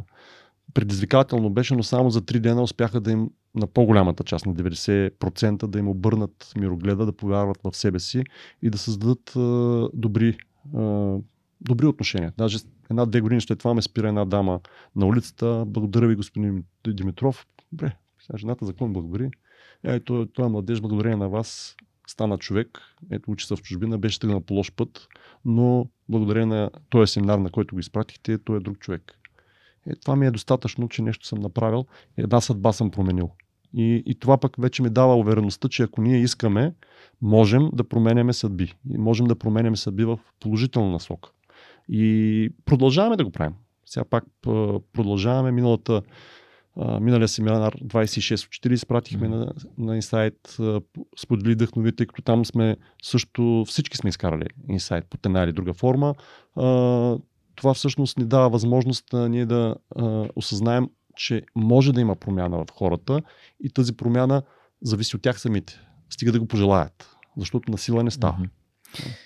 А всъщност а, това е да видиш силата на един инструмент и да се опиташ да позволиш да. на хората да се възползват от него. Да. А, и, и Ники, и а, Ники Трифонов и Иван Ацукев да. от а, Приятел за цели, а, от Ала БГ, те също са посещавали инсайт. Да, ние бяхме с тях заедно. Да. На Ага, окей. Значи, да. Това е много, пак ето, как се, как се допират балоните, средата, Абсолютно. тя е една. И за мен а, едно от най-забавните неща, които съм преживял в тия последни години, беше да отида на джуджицу и да се окаже, че е Питър, който да, е един от главните да. обучители нали, на инсайт. Фасилитатор, да, страхотен. А, да, да бъде на, на, на, на тренировка и да тренирам с него и на всички, които им го показах в последствие, които имат общо с инсайт, бяха, не мога да повярвам, нали? Да, да. Добре, а, само да питам нещо едно от най-важните неща, свързани с единицата, нали, това потапяне, същността, нали, е, е свързано, нали, не трябва човек, който е бил вътре да изкарва неща. А играе ли си червено и черно в инсайт? И сега питаш въпроси, които... Да, окей, okay, добре. Okay. Просто ми е интересно, защото тази концепция знаеш, че ми е много важна. А... Ето, да. нека, нека зрителите, които имат желание да... Да, да разберат да какво е да червено и черно, да. аз затова задах така въпрос. А, Със сигурност, да. Полезен, полезни инструменти. Много, сега, много е важно да се каже, че обаче не е пенкилер. Е. Защото нали, много, много има и психолози, които отричат този тип семинари. Те са прави. Нали. Но а, да, може би а, има риск. Не бива да се каже, не може да помогнеш на всички хора. Няма как не е, това не е универсално средство. То е за осъзнати хора, които доброволно отиват. Тъй като съм правил опити в началото да отидат хората, абе отиди. Да. На сила изпратиш ли някой, той не може да си вземе. Е, то, то въжи за всичко. Точно така. Аз обичам да казвам, че може да помогнеш само на хора, които искат да си помогнат сами. Да, действително това е много важно и, и действително, а, но трябва да се експериментира. Аз съм ходил на много семинари и продължавам да ходя. Не само за професионално развитие, М. тъй като аз не съм завършил економика, а, не съм учил менеджмент, М. ама 26 години това правя. В началото търговски обучения, екипна работа, всякакъв тип NLP. Общо взето има ли семинар, поне два пъти в годината гледам да отида на семинар, освен четенето на книги. Даже сега се записах на MBA. Къде? Alternative MBA. Альтернатив MBA Да. на 7 годин. Не, на институт. Ще излъжа. Окей, окей. Аз, да, сега в, в България. А, окей. Да, в България по два дена на седмица ще отделяме за а, учене. М. А, така че ученето през целия живот е всъщност много важно. А, нещо, което в момента липсва като съзнаване, че ние като завършим училище, особено в младежите, не спираме да се учим. И това е нещо, което ние се опитваме да им го подскажем. Преди малко ти пита как се създава критично мислене и то ам, обясни много добре как а, твоето поколение го е развило, тъй като е живял под различни, в различни периоди. А според мен, тъй като вчера имах едно участие в една телевизия, свързано с именно с, а, с пропаганда, с медии, с а, интернет и така нататък. И това критично мислене, а, ролята на училището е да ни научи да мислим. То, ролята Да. на училището е да ни даде теория, да ни даде структура на тази теория, т.е. да можем да, да я използваме по някакъв начин и да мислим, т.е. Да, да разсъждаваме върху тези неща, които, които ни преподават. Но в, в реалността си българското образование се е превърнало в верни отговори. То, Така е. какъв е верният отговор? Така. А верният отговор, това показва, че ключа или е включен или е изключен. Или е верен или не, Така или не е. Разсъжденията как стигаш Няма до него разсъждения. Да, така е. Никой не пита, добре, как стигна до, до Така е. това. А ни- никой не пита а, как да реши, защо си решил тази задача по този начин, Така е. дори за задачите. А, все пак, литературно-интерпретативното съчинение, то не е литературно-интерпретативно. Сега не знам как се казва, но време беше Е, там, беше- съчинение разсъждение, ма то не е съчинение разсъждение. То е съчинение повторение, защото ти реално трябва да повториш как някой много умен а, литературен критик има- е казал мисля. точно това Да. нещо трябва да. Да. бъде казано. Да. И той изведнъж става, ми аз не разсъждавам по този начин, аз само преповтарям това, което някой друг е казал. Така че това ми липсва в българското образование на мен. За. С а, сигурност е така и затова е. Правят се опити. Правят се опити по различни методики да бъде вкарано, но трябва да кажа, че българското, българските ученици са доста натоварени. Е, имат по 6, 7, 8 часа а, и няма много време за мислене. И ако се замислиш, а, а, аз веднъж изкарахме 6 часа лекции, изнасях. М. Да ви ти кажа, доста изтощен се чувствах след тези 6 часа. А си представи учителите, които са 6 часа всеки ден, преподават на различни а, ученици, различни по своето развитие, как се чувстват. М. И не на празно а, има факти, че 90% от а, учителите са на а, ръба на професионалното прегаряне. Мгм. А, най-често са и професионално прегорели, но никой не работи за това а, така, че те да се върнат в нормалното състояние емоционално. И всъщност това е също едно предизвикателство, което не се афишира. нали. Ако замислиш по-голямата част от българското общество как реагира на а, резултати на българското обучение. А, ама остави ги тези учители. А, ама то това училище за нищо не става. Ама тази образователна система. А, и аз като се събирам на различни а, събирания с бизнесмени, нали, там почва хейта. А, ама то тази държава, ама тото и образование, ама това здравеопазване. И като задавам, добре, ясно е, нещата са такива каквито са. А ти какво направи, какво предприе, така че да промениш нещата? Какви действия като велик бизнесмен караш БМВ-то си или Мгм, така. Скъпата си яхта направи, за да промениш нещата? Защото ако ние нищо не предприемаме, няма как после да изискваме да се промени. Е, да. Нали, само ползваме. И а, има, тъй като членуваме в ИКТ клъстер Варна, М. ние създадахме една действаща организация, 26 фирми от а, IT индустрията, 13 училища, 6 университета. Всеки месец сядаме и дискутираме различни проблеми на образованието и се получава една много добра колаборация. И факт е, че а, правим смислени неща. И те почват да дават резултат. Независимо, че само от една-две години го рестартирахме поредния рестарт, тъй като той IKT клъстър съществува от 10 години, но така през много трудни периоди премина. Факта, че в момента нещата започнаха да се случват, защото вече има критична маса натрупана първо от предприемачи, успешни, които вече имат разбирането и осъзнатостта, че трябва да се направи нещо. Има съответно и ръководители в университетите, смениха се поколенията. Mm. Вече няма това поколение на старите номенклатурни кадри, нали, на, които вече се пенсионираха, слава богу, въпреки че още в държавата не са напълно. И реално започва една промяна. Той се е казал, 40 години трябва да, да станат промените. Нали. Сега населението живее по-дълго време, може би 50 години ще ни трябват. Не е много оптимистично, но фактите това показват.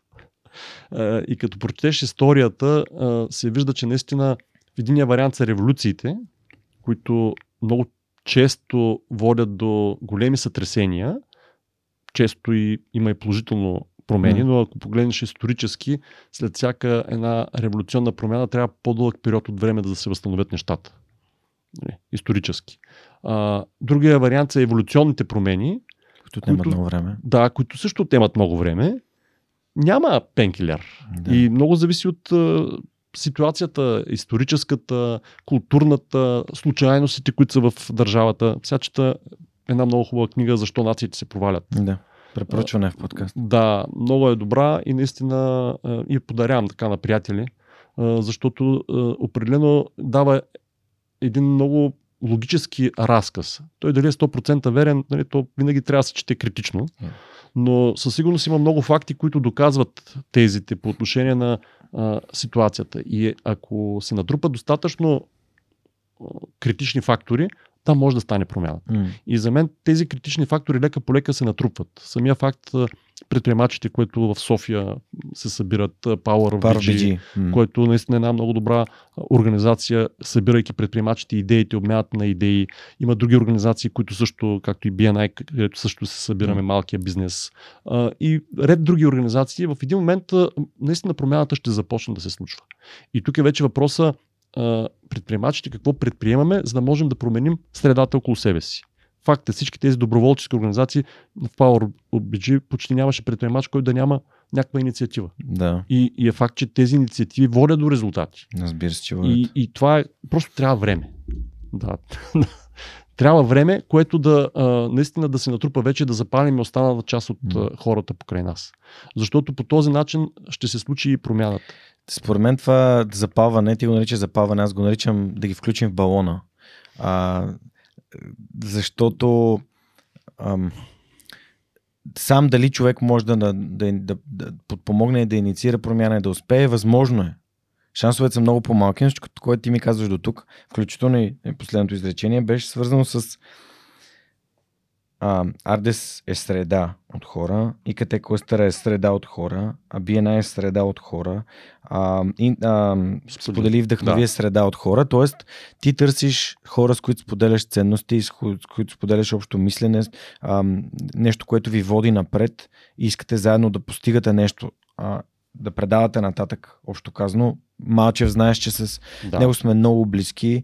А, той също има неговото си, да. което ска фундация предай да. нататък. Да.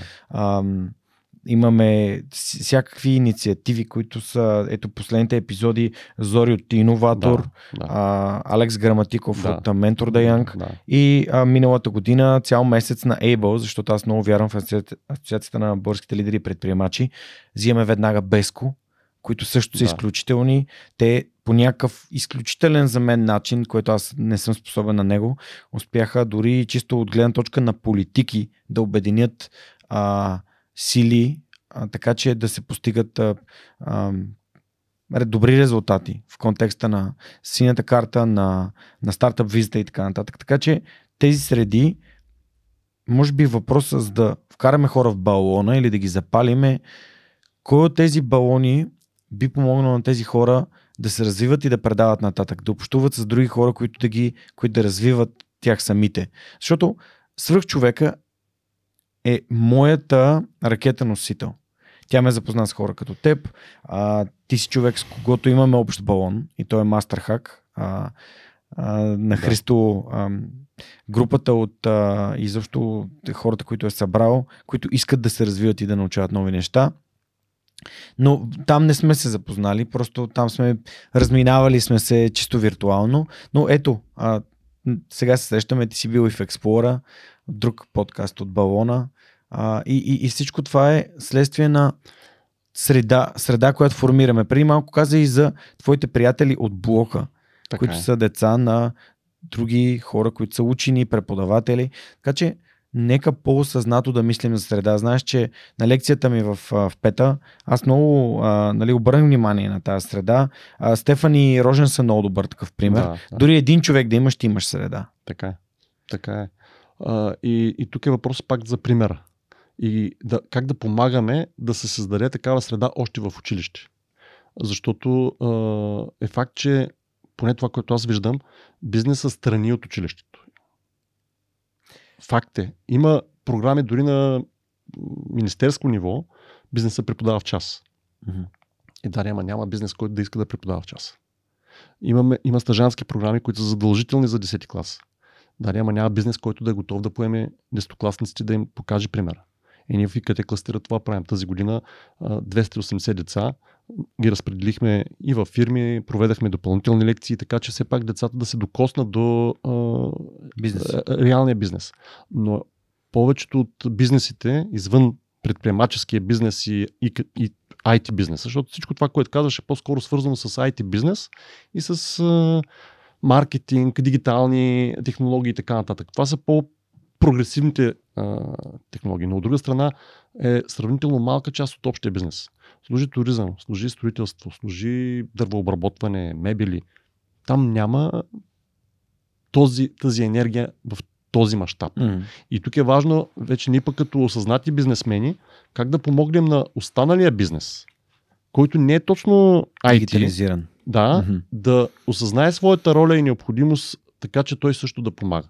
Защото много от тези бизнеси, дори строителния, който е един от най-големите а, така, създатели на БВП, а, той има нищожна роля в момента в осъзнаването на хората. Mm-hmm. Да, има огромен глад за специалисти. Няма средни техници за строителни, няма инженери, е, които да продължат делото, но въпреки това, там все още има осъзнатостта, бе, аз ще се намеря. Ще открадна от съседа, ще получа нещо друго. Да не говорим там, че сивата економика там е нали, на друго ниво. И тук е пак нашата отговорност като осъзнати хора, какво ние правим, за да можем да помогнем на другия бизнес да осъзнае своята роля. Какви истории разказваме, така че те също да препознаят и да действат за това цялата общност българска да отиде на друго ниво. Защото преди 100 и повече години, всъщност българският бизнес е този, който е създавал нещата. При нас много обичам примера в Варна, Варненска търговска камера, която е била обединение на варненските търговци, обединявайки своите усилия, те са създали всъщност първо търговското училище и после Винса. Реално, економически, е, университет. университет. Да, сградата, която е на 110 години, тя е създадена от Варненска търговска камера. Адмиралтейството, много знакови сгради, те са създадени от Варненския бизнес. Същата работа е Софийския университет. Софийския университет. Да. И много други неща. Имало е осъзнатостта на онези хора в това време, mm-hmm. бидейки богати, много богати за времето си, те да върнат жеста на обществото. За момента аз виждам сравнително редки случаи. Ето, примерно, има случаи такива, както са на SiteGround, нали, mm. които сега да. да, ще създадат университет, примерно. Има други такива единични примери, но не е толкова масово. И, и това е въпроса. Как можем да запалим така искрата, така че всеки един бизнесмен да предприеме някакво действие. И това действие не е да го прави тихомълком, тъй като и аз много години правим някакви действия, правим някакво дарителство, правим го така. Един вид да е, оправдаем нашето наранено самолюбие, то не е самолюбие, по-скоро, ами ние сме успешни, абе дай да помогнем на другите, ама да не го афишираме. В един момент си казах, да, хубаво, не го афишираме, обаче а, как даваме пример на останалите. И сега в момента за това го правя да се вижда. Да се вижда. Да, да правим проект в училище, казваме инвестираме, го. казваме го, ето даде такива резултати или пък не даде такива резултати. А, правим други инициативи, а, даряваме средства, за да могат и другите бизнесмени да припознаят този пример и Аз вярвам, че добрият пример може да бъде заразителен. Колкото повече хора започнат да действат в тази посока, да а, даряват а, за различни инициативи, със сигурност ситуацията в България ще се промени. Е, това е гарантирано. А много от хората, които са ми гостували, те го правят и по същия начин не искат да, да се е, афишират. Това е, е, това е нещо, което а, мисля, че е следствие на нашата народопсихология. Нали, скромността краси човек. Това е поговорка, която мен ме е пречила много дълго време. Ще, те, ще ти задам така въпроса дали ти е попадало името Пенчо Семов. Да, а, един от а, първите индустриалци, в да, Габрово. Да, да, да. Всъщност той е човек, който е включил да. банковото дело, застраховането Да. и е изпращал децата на свои служители в Да. чужбина да получат образование, да се върнат и да развиват а, бизнеса. Българския Рокфелер а, Да. с неговия девиз Любов, труд и постоянство. А, Ето това е нещо, което ние те първа трябва да изградим в Да. себе си като предприемачи, като бизнесмени. всичко, всичко, всичко, което той е пос- построил а, през живота си, всички фабрики, а, всичко, което е оставил като бизнес, като имоти, е национализирано и присвоено. Ами, за съжаление, а, да, тези така дълги години на социализъм а, е нанесло тази щета в мисленето ни, че държавата е длъжна да се грижи за нас. Аз изключително много се дразня като някой бизнесмен, който кара, абе държавата трябва да ми направи нещо. Чакай, ти си бизнесмен. Ти си, Ти си ти си А да, аз- и, и ти чакаш държавата да свърши нещо за тебе. Това е просто безумие. Да. И докато това поколение бизнесмени не си М. отиде, а то вече започва да си М. отива, защото сега хората станаха на по 60-70 години, тези първите от Мгм. 90-те години, вече започват да се продават бизнеси, да се прехвърлят на следващото поколение М. и така нататък. Това ще отнеме може би един период 10-15 години, но следващото поколение, което е наследствено, да, от тях може би 70% ще загубят бизнеси, те, то в природата нищо не са губи, те ще М, се преразпределят да. към по-ефективните ръководители. Аз вярвам, че наистина следващото поколение вече ще е по-осъзнато и то ще може да действа така, че да помогне на останалата част от България да отиде на друго ниво. Не спомням къде го бях чел това, че ние в България нямаме наследствени бизнеси. За момента До момента нямаме, нямаме, вече започват да има. през... Има да, пример. да. Има вече И примери. е, това е важно, защото това изгражда посока, изгражда натрупване, увеличаване на капитали, Така е. които а, могат да... И менталитет, и мислене. Ето факт е, че ако баща ми не беше инженер и не беше ми дал възможност да се развивам в а, тази посока, аз нямаше да съм това, което съм. Нали, Ако беше, не беше насърчавал, нали, ето, занимавай се с това, а, давай пари за книги и така нататък, факт е. А, така че със сигурност наследствеността е изключително важна. А, моя син в момента е на 20 години. Той изкара онзи ден, преди седмица, четворка инсайт на 20 години мгм. цял месец. Сам си плати за нея, нали, с печелените пари от а, неговия бизнес на 20 години. И той на 20 години е много по-напред в разбирането, осъзнаването, отколкото аз на тия години, когато бях. Това е. И да, дал съм му възможност а, той да мине по пътя си, защото аз а, не му плащам издръжка. Той се изкарва. На 20 години живее самостоятелно, а, сам се развива. Това е за мен най-важното. Сам да си спечели нещата. Е, някой път кара една кола вече стана май 16 годишна един Ярис и толкова викам си, не, това е. Ако искаш повече, купи си. Ама искам Мерцедес. Разбира се, купи си каквото искаш. Нямаш никакъв проблем. Да. Нали, И това е за мен разбирането, че ние трябва да дадем възможност на децата си сами да спечелят парите си, да им дадем знанията, уменията, как те да го направят. Мгм. Да, пари за курсове давам, Да. Нали, води го с нас на семинари и така нататък. А, участва в а, инициативите на компанията, когато иска. Той в момента не развива и TikTok канала. М. На практика той го разви от нулата. Там нищо не разбирам, се признавам. Не. Вече имаме 200 хиляди фена, имаме клипове с над милиони и половина гледания. Нали, с сестра му заедно развиват и някои други колеги. Така че за мен това е нещо, което той сам си го е създал от нулата. И той вече повярва, че може да го направи. Даже има си вече други клиенти, работи с тях. Аз съм щастлив и доволен, че съм направил това, което зависи от мен. Въпреки, че си признавам, че в, през годините много го тормозех с ученето. Просто не му вървеше на, така, на момчето. Ученето не, не му се отдаваше. Но пък седми клас казах, до тук беше задължително, от тук нататък каквото сам направиш. Ако искаш две, повтаряй. Ако искаш три, ти си реши. Аз си дадах сметка в седми клас, че ролята на майка ми до четвърти клас беше да ме научи да уча, пети до седми клас да ме наблюдава и от 8 нататък си правя сам за себе си. Точно така. Точно така. И в този ред на мисли да те питам, ти насочва ли си го към предприемачество или... Не. Не. А мислиш, че има роля това дали в семейството има предприемачи за... Със сигурност има роля, ако аз не съм го насочил умишлено. Да. Но най-вероятно Е, с примера си, с действията си, Мгм. с книгите дори, които купувам, най-вероятно му е повлияло. да. Но примерно на сестра му, която е по-голяма и която нали, отлична ученичка, справя се чудесно. Тя беше в Холандия, върна се, Мгм. а, работи в маркетинга, прави самостоятелни проекти също допълнително. А, при нея не е така. Той зависи от човека. Да. Всеки човек е различен. Да, и точно трябва да му дадем възможност да намери неговото. Нали. Естествено, че трябва да има все пак някакво побутване в правилна посока, но най-вече за мен а, ролята на семейството е да възпита правилните ценности и правилните умения, както казваш. Ценностите, които са важни за това да си честен, да си а, смирен до известна степен, а, да помагаш на другите, да даваш и да не очакваш веднага нещо в замяна, защото ако повечето от хората са даващи, нали, в един момент в Вселената ще има много даващи и всеки ще получава. Да, аз ще дам на едно място, без да очаквам, ще получа от друго. И, и то е това. Е, Това, това разбиране, че в крайна сметка повечето от даващите а, получават в един или друг момент, е много важно. Има една много хубава книга на Адам Грант. Да, give and take. да това, Подариха на Христо Христо във втория епизод на Супер. подкаста на живо.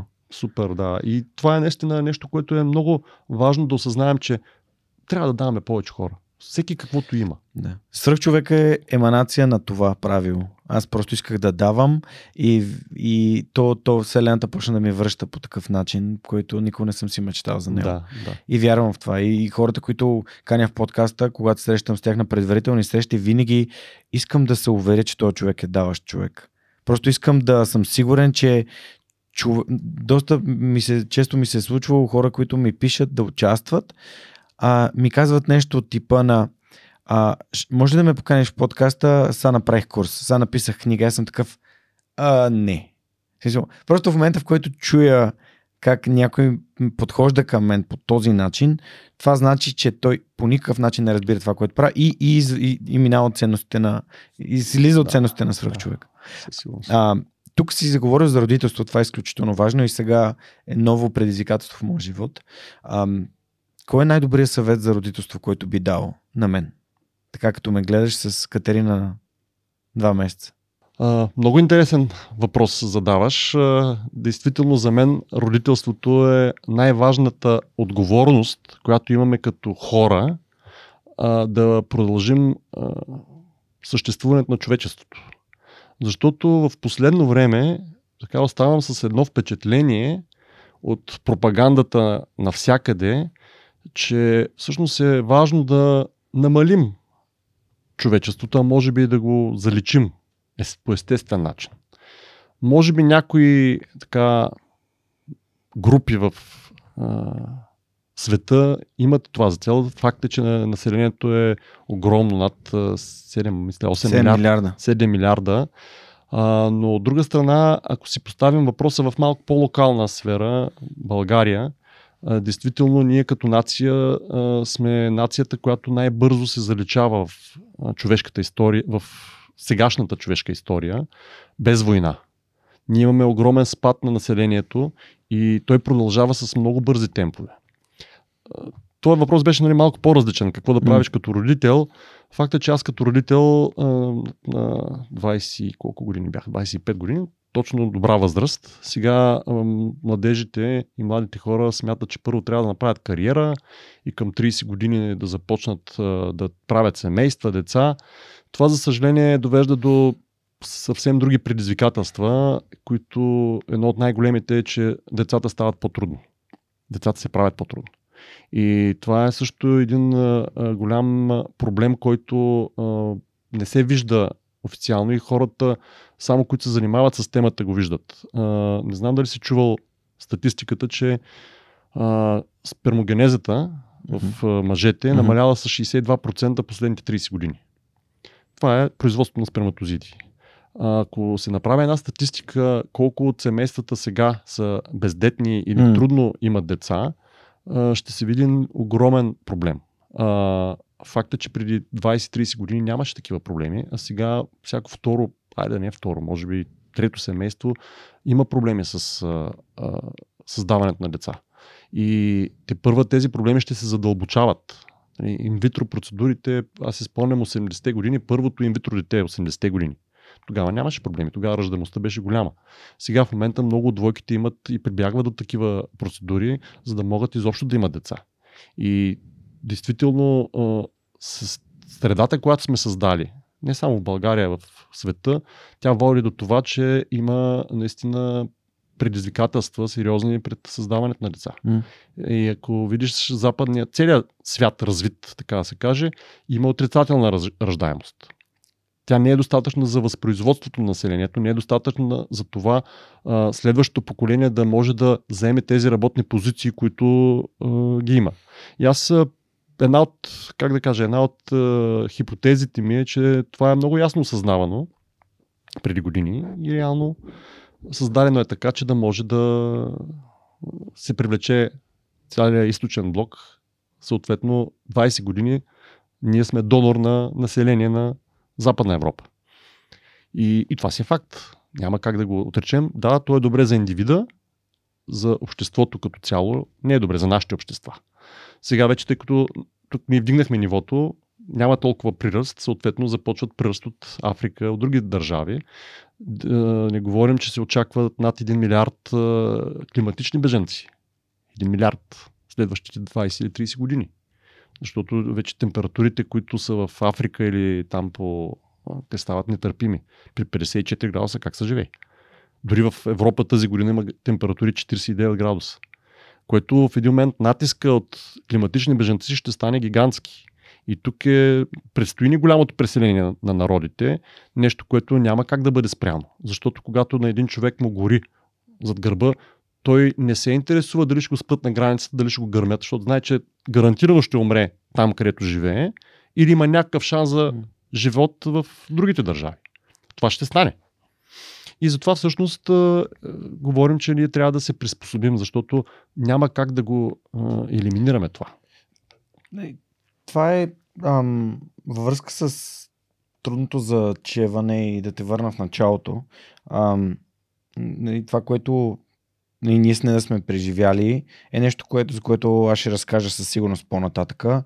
А, вярвам, че голяма степен от а, по-мал, по-малкия брой а, деца, които се раждат, е свързани с по-голямото желание на хората да се развият и да бъдат самостоятелни и независими от родителите си, когато започнат да имат деца, което всеки има право на този избор. И всъщност да имаш бременно след 30 за всяка жена е много по високо рисково, пък Точно след така. 35 още повече. Точно така. Така че това са. М- това е решение на базата на осъзнатост и смятам, че аз лично като човек, моето вярване е, че аз бих избрал ам, деца, които родителите се чувстват способни да отгледат от гледна точка на начина по който живеят, а тъй като а, съм се нагледал на развалени бракове и съсипани животи на, на млади хора.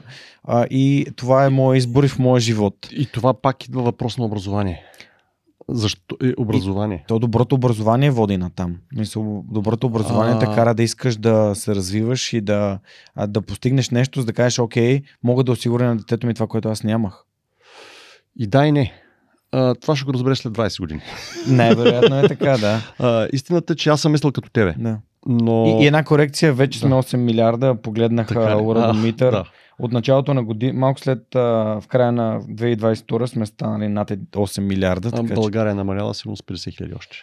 За последната година. всяка година, последно бяха 40 хиляди годишно, сега ще Точно. погледна. Точно, 40 хиляди годишно намаляваме. Това е факт. И остаряваме с нали, допълнителни темпове. А, това, което казваш, ти си прав. А, обаче, представи си следната ситуация. Избор. Ако ти имаш а, яснотата, че след 35 години нямаш да имаш деца М. или до 27-8 години да направиш деца, какъв избор може би ще направиш? Обаче това вече може да го кажеш след, как да кажа, от а, Призмата на времето. точно така. И, и затова е много важно всъщност да има обучение обучение, сега то по родителство е малко грубо. Аз на ден поснах един сайт, един пост нали, за родителството, където така майките ме нахейтиха една част. М. От гледна точка, че ако някой ги е учил на, докато са а, в училище за родителство, те естествено няма да мислят. И, и са прави. М. Но пък ако детската градина, както едно време а, момиченцата играли с кукли, момченцата с колички и така нататък, тези роли в един момент, когато те се възпитават, те се възпитават. Тогава ти поемаш ролеви модели. И тези ролеви модели, съответно, те после се прехвърлят неосъзнато в а, твоя живот. М. И тук е въпросът да се зададем като общество. Ние какво искаме? Дали бавно и полека да изчезнем, защото все още деца не се правят в завода, или да създадем такива системи, които да възпитават от най-ранна детска възраст, детската градина, М. ролеви модели, които после неосъзнато да бъдат прехвърлени, така че да, да си горд, че си родител, така че да си, да за теб да е чест и достоинство да създадеш поколение и да възпиташ деца. Защото това го осъзнаваш едва след като станеш на 50-60 години, ама тогава вече е късно да имаш деца. И тези хора, които сега са единаци, които сега нямат семейства, които са, те ще изпитат цялата тежест на това да си сам, когато станат на 60-70 години. Ама е късно. Да. И Е, да, и- и това ще е другия край на спектъра. Така е, и ще кажеш, да, кое е по-важно? Индивида, добруването на индивида или добруването на обществото? И това е един философски въпрос, който е Да. много сложен. Много да. Но е факт, че индивид без общество не може да съществува. Малко ще прозвучи цинично, но да не а, зависи от родителя, но не позволявай на не си позволявайте като цяло прекалената грижа. Прекалената грижа върху децата. Защото това, което забелязвам след мои познати кандидати за работа, е тази прекалена грижа, която всъщност усъкътява младите хора. Тя ги усъкътява като начин на мислене, като начин на чувства и като начин на развитие. Защото когато ти се грижиш прекалено много за някого, ти всъщност отнемаш неговата самоинициатива, неговата амбиция и го задушаваш. А за съжаление, виждам страшно много такива хора, млади хора, които наистина те са задушени от своите родители по всякакъв начин. Те са неспособни да вземат решения сами. Ми на 27 години ами, младеж, дет живее при майка си, баща си и не иска нищо да прави. Е, да, да, по телевизията имаше една реклама на една банка, което беше Гоши спиш ли мама, нали? Е, така де, така де. Ами това е за мен също един, едно от сериозните предизвикателства. А, факт е, че имаме случаи в няколко случаи във фирмата, пристига кандидат на работа и майка му говори. На 24 години. Е, е така. И веднъж дойде с майка си и баба си. Е, добре, на 25 години да те борят за ръка, да кандидатстваш за работа. Да. Ми, страшно е. Страшно е. И така, че преклената грижа, аз примерно много спорих с жена ми и до някъде успях. До някъде. Ами, катерят са децата по катерушката, ще Еми, падне. ще да падне. да. Аз съм там да го хвана. Да. Всъщност да не са топни два пъти. Нали? Първия Да. път, нали? веднъж са топни, втория път ще го хвана. Да. Няма как да не се удари, няма как да не се научи. А, да, ние като родители ми отговорността да ги предпазваме от големите грешки, които са живото застрашаващи. Ама да се опари на печката.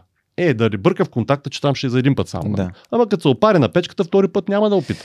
Той Джордан Питърсън започна лекцията с това, че а, правим децата си неспособни. Точно така. е. Точно така е. И тъй като ние, нали, ето ти сам каза. И ги обричаме на разочарование. Ами, така е. А, а, дългосрочно. Но по-добре да са разочаровани малко през детството за да, и да имат търпението да а, постигат нещата, отколкото да са разочаровани през целия си живот останал.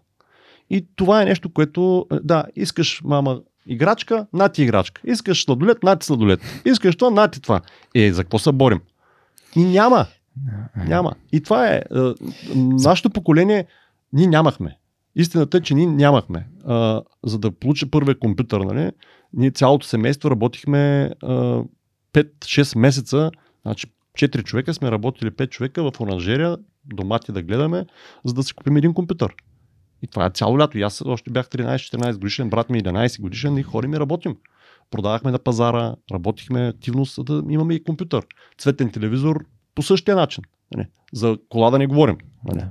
И така че тези неща са ни научили да а, можем да отложим удоволствието. А когато ти нещо можеш да отложиш във времето, това нещо ти доставя по-голямо удовлетворение после и почваш да цениш тези нематериални неща, които всъщност почваш да цениш пътя. И това е нещо, което е много важно за осъзнаването, че а, не знам дали си чел а, как да спрем да отлагаме. Една, тънка, една книжка. Не, не съм. Много е хубава. Там има за мотивацията, какви са различните мотивационни фактори.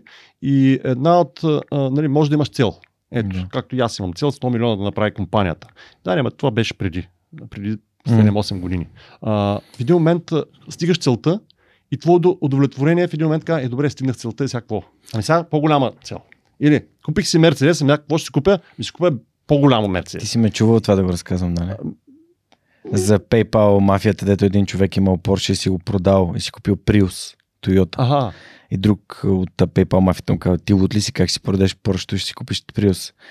И този а, отговор бил, защото след Porsche идва Ферари. То е едно гонене на опашката. Точно така. Точно така. И, и тук е важно да осъзнаем в крайна сметка какво искаме. И, и по-важно е да се наслаждаваш на пътя. Значи, ето, питат ме колеги, що караш така? Аз доскоро карах е, Toyota Yaris. М, Преди това имах Volkswagen Lupo. Сега си купих е, Hyundai Kona. м, Нали, и това ми е всъщност първата нова кола. Да. На- Говоря 2000 Електрическа ли? Не. Там е друга тема. Да. Там е друга Окей. тема. Защото, Просто ми е интересно. Да, ами аз а, все още смятам економически изгодните решения. Да, окей. Прецениш, че за целия живот на автомобила няма мога да му избия цената и затова, нали, но друга тема. И въпросът е, че да, мен това ме удовлетворява. Върши работа, а, съответно изпълнява ролята си. За мен автомобила е такъв да ме закара от точка А до точка Б с нужното качество и надежност. Мгм.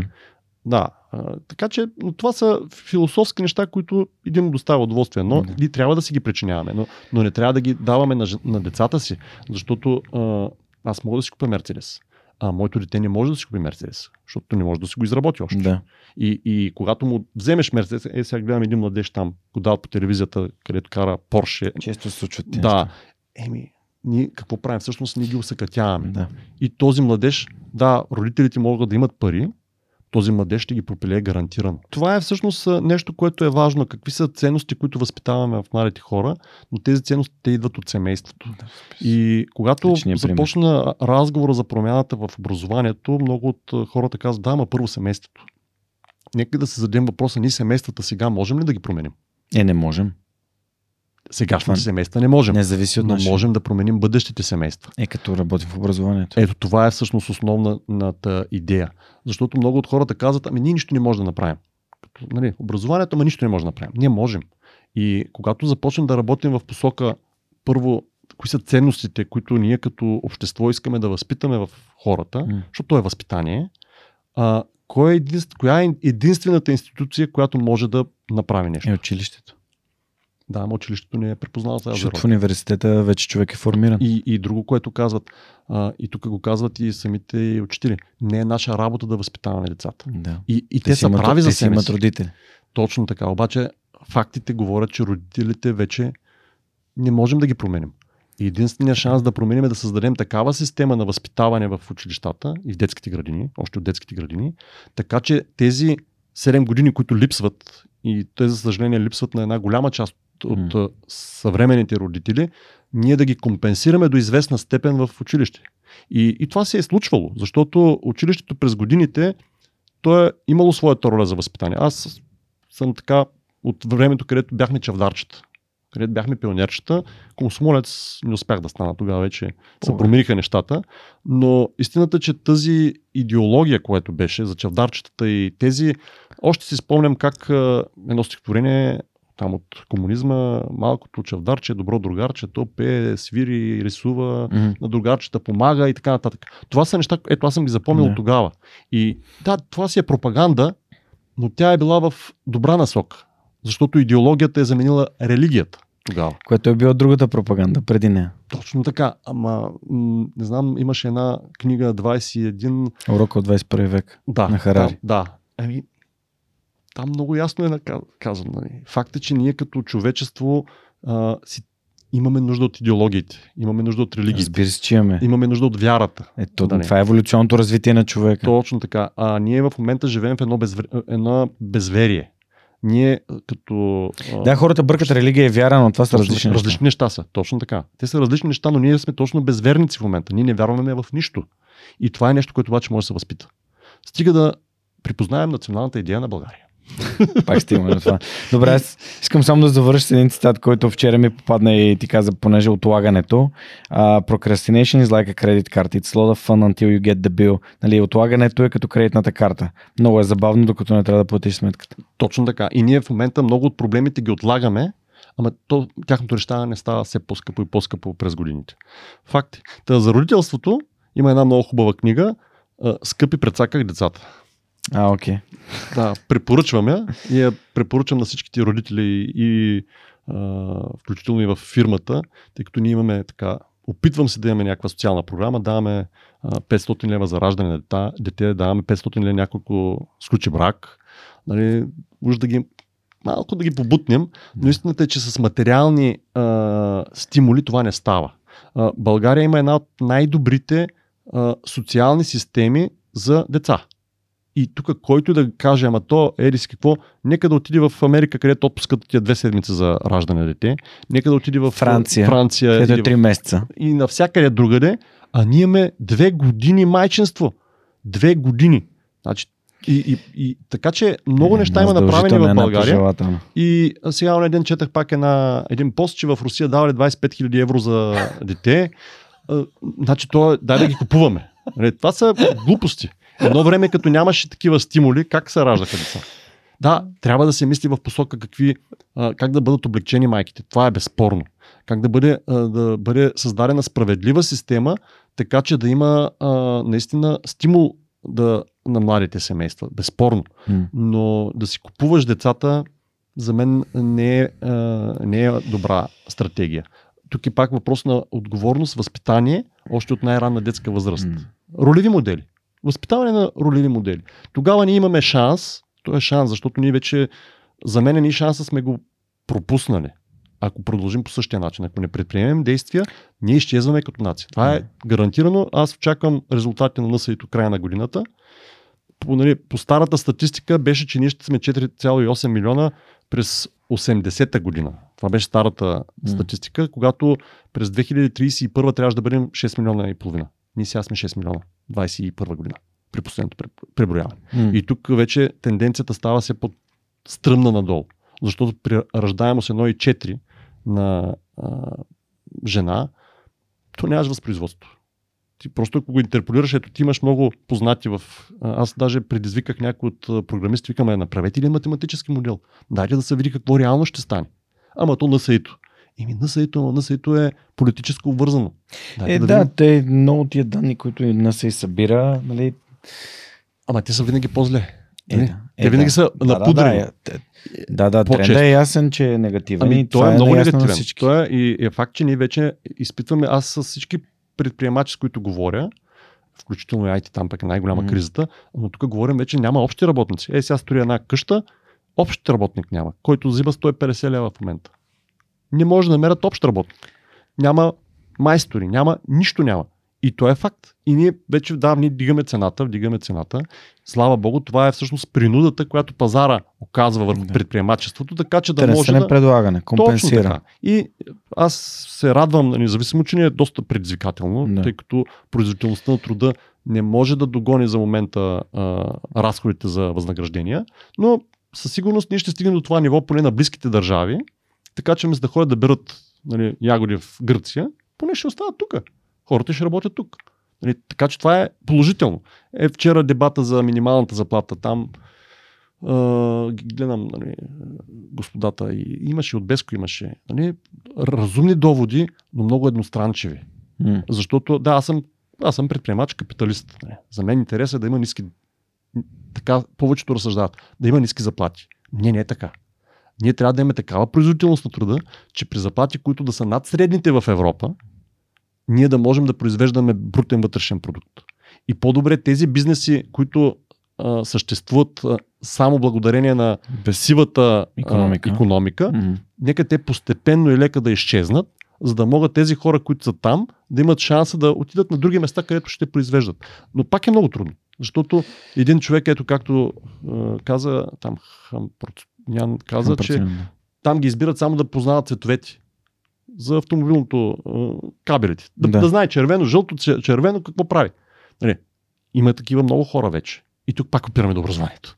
Добре, де, всъщност тук две неща, които понеже малко отиваме към, а, към телевизията, нали, казваме им някакви неща на хората и те са негативни, пък а, нали, а, те на тона разговор е положителен, а това са, а, това са факти. Това са ти факти. казваш Въпросът е някакви факти, въпросът е какво правим с Точно тях. така. Ето тук да, да, да си говорим за това. Да, и всъщност а, фактите са, че когато имаш добро образование, ти можеш и интелектуалният потенциал може да ражда висока добавена стоеност. Тоест, ако работиш с главата си, с мозъка си, с съзнанията си, а с натрупания опит, може да, да, да генерираш много повече пари, отколкото като просто общ работник. Абсолютно. А, и то, това е нещо, което се промени, откакто аз съм бил дете до сега. Факт. А, да, а, да лепиш плочки в банята, Пак в момента ставаш. може би е едно от най-добре платените неща. Лошо няма. Да, лошо няма, но това е пък другото, че пазара има търсене и предлагане. Точно така. А, така че, да, а пък от гледна точка на децата, работим по въпроса. А, има, Ей, ти имаш перспективи, да не? Имам- Второ, трето. всичко с времето. Едно ми стига за сега. Е, няма да се отказваш, нали? Сега жена ми не планирам да се отказвам, но Да. за сега едно ще го Да. отгледаме него, после ще мислим за следващото. Свърх човека винаги е А, бил не, така. Не, не ще го отгледате. Ще го така, ще порасне малко и тогава. Ами. Защото докато го отгледате и стане на 10, вече ще е късно. А, Шега, да. Добре, а, така, ти А. започна да, да даваш много препоръки за хубави книги. Да. Да те върна ли на книгите? Ако искаш, да, дай да си поговорим какво може да направим в образованието, пък книгите за финал. Еми, добре, той има още някакви въпроси, които имам да те питам. Така така А, че- добре. Добре. Добре, ами, на- значи ние за образованието почнахме, поговорихме после пак малко и пак ще се върнем на него, ама а, да не, докато не съм забравил да ти помоля за препоръки за книги. А, то хубавото е, че твоите така, събеседници препоръчат много. Аз а, също а, ние, ние същи книги четем. а, примерно Принципи на Рей Далиум е супер книга. Седемте навика на високоефективните хора. Трети път е чета. Всеки, всеки път различен прочит. Сега има ново издание с а, добавък от а, сина му. Да. А, това, което а, последно време, това защо се провалят нациите, ми е много интересна. А, ако почнеш книгите на Брайан Трейси, които от младеж ги чета, е, оня ден препоръчах изя жабата. Простичка книга. 4-5 пъти съм я чел и я препоръчвам непрекъснато. Оказа, че 80% от бизнесите не са я чели. Или там, където я по- препоръчах на младежите пък съвсем. А, допълнително това, което а, 12-те принципа на живота, на Чалдини влиянието е интересна. А, с, с сигурност. Има в интерес, наистина има и хубави български заглавия. Аз даже ти препоръчвам едно а, на професор Станимиров Белите петна в а, бизнеса. Много хубава книжка. Надявам се той ще бъде събеседник а, по-нататък. А, така че със сигурност има и български издания. Даже съм донесъл една книжка, която да ти подаря. О, Ето, много обичам подаръци. това е на а, Владо Борачев. Ето, заповядай. Благодаря ти много. Жоро Малчев ме запозна с Владо Борачев. Ами той Жоро Малчев от Ето. неговия пост научих за него а, и за неговата книга. А, като я като я препоръча, купих три книги, тъй като аз винаги купувам по две-три книги, за да дам и на моите менеджери. Почнах да я чета. На средата купих още 20 книги и ги под- подарих, връча ги по-скоро на моя среден менеджмент с бойното поръчение до, до 3 месеца да я прочитат, за да почнем да я внедряваме. И по-нататък пък купих още 50 книги, които пък започнах да подарявам на лидерите в образователната система. Дори на последния семинар, който спонсорирахме и организирахме пътешествие за лидери, заедно с Владо Борачев, където всъщност заедно а, 20 директори на различни училища, заедно с бизнес лидери, заедно седнахме. Той ни проведе първа част на неговия семинар. Ден и половина. Страхотно събитие се получи. Обратната връзка от директорите беше 10 от 10. А, наистина това, което споделиха, искат да продължат нататък. Организираме следващия семинар с тях. А, това, което се получи е една много добра симбиоза и препоръчвам и на други предприемачи да поемат подобен тип инициативи. А, директорите имат огромна нужда от подкрепа, имат огромна нужда от това а, бизнеса да а, работи заедно с тях, било то като менторски програми, коучинг програми да спонсорираме, да развиваме тяхните лидерски менеджерски умения. Защото а, факт е, че а, повечето от хората, които са на ръководни позиции, не само в, не само в образованието, и в държавата като цяло, по-често нямат менеджерски умения. По-често нямат лидерски умения. От това страдаме всички ние. И Имат реално, огромно его. а- аз его го имаме всички.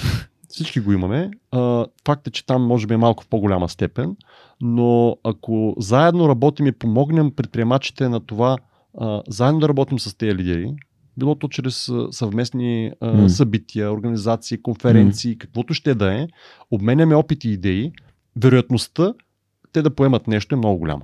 Факт е, че като хора те не са глупави хора. Никой един ръководител, който е стигнал на такова ниво, той се е борил с зъби и ногти да драпал да стигне до там. Нали? В държавата дори е по-трудно, отколкото в бизнес, според мен. Тъй като един директор на училище е подложен на много повече а, ограничения, отколкото един директор в а, бизнес, един предприемач. Ние нали казваме, ние се борим, среда, така. Да, няма там ти се бориш с, първо с система, която те ограничава, с родители, с ученици, с учители. И реално имаш доста повече огр... и, и, и с пари. Имаш ограничения. И зависиш от държавата. И зависиш от държавата. Е, и ти въпреки това получаваш резултати. Защото е факт, че много от училищата, поне, които ние контактуваме, имат наистина много добри резултати. Все още не сме стигнали до тези училища, където има нужда от по-сериозна подкрепа, за да можем да им помогнем, защото там има неосъзната нужда. М. Ние работим на последния семинар, където поканихме а, директорите, записаха се 20 а, директора, аз казах, които са първи. Факт е, че най-инициативни бяха тези на топ гимназиите. Нали, Факт. И, в крайна, и то си личи. Един добър директор, добър ръководител създава и управлява добро училище. Ако се замислим, това е така. Няма ситуация, в която един посредствен директор да има добро училище. Или дори да е поел добро училище, след 5-6 години това училище спада. И обратното, един добър ръководител, той с годините, дори училището му да не е било топ, то ще се развие. И аз имам, айде не са десетки, но имам примери, които виждам в това нещо. И в едната посока, и в другата. Имаше топ гимназия във Варна, която благодарение на директора тотално заминава. Топ гимназия. Имаме и посредствено училище, което благодарение на директора пък от 400 деца станали 900. То това е признак. Нали? Като има повече записани деца, значи това училище има интерес към него. И това е истината. Пак има, има някакъв пазарен подход там. Да. И тук е вече момента как, системата да направи така, че да може да подкрепи както тези, които са развити, но така и тези, които а, не Искат са да бъдат. това ниво. Да. Да. Ами, М. ако не искат да бъдат, това означава, че има проблем с менеджмента.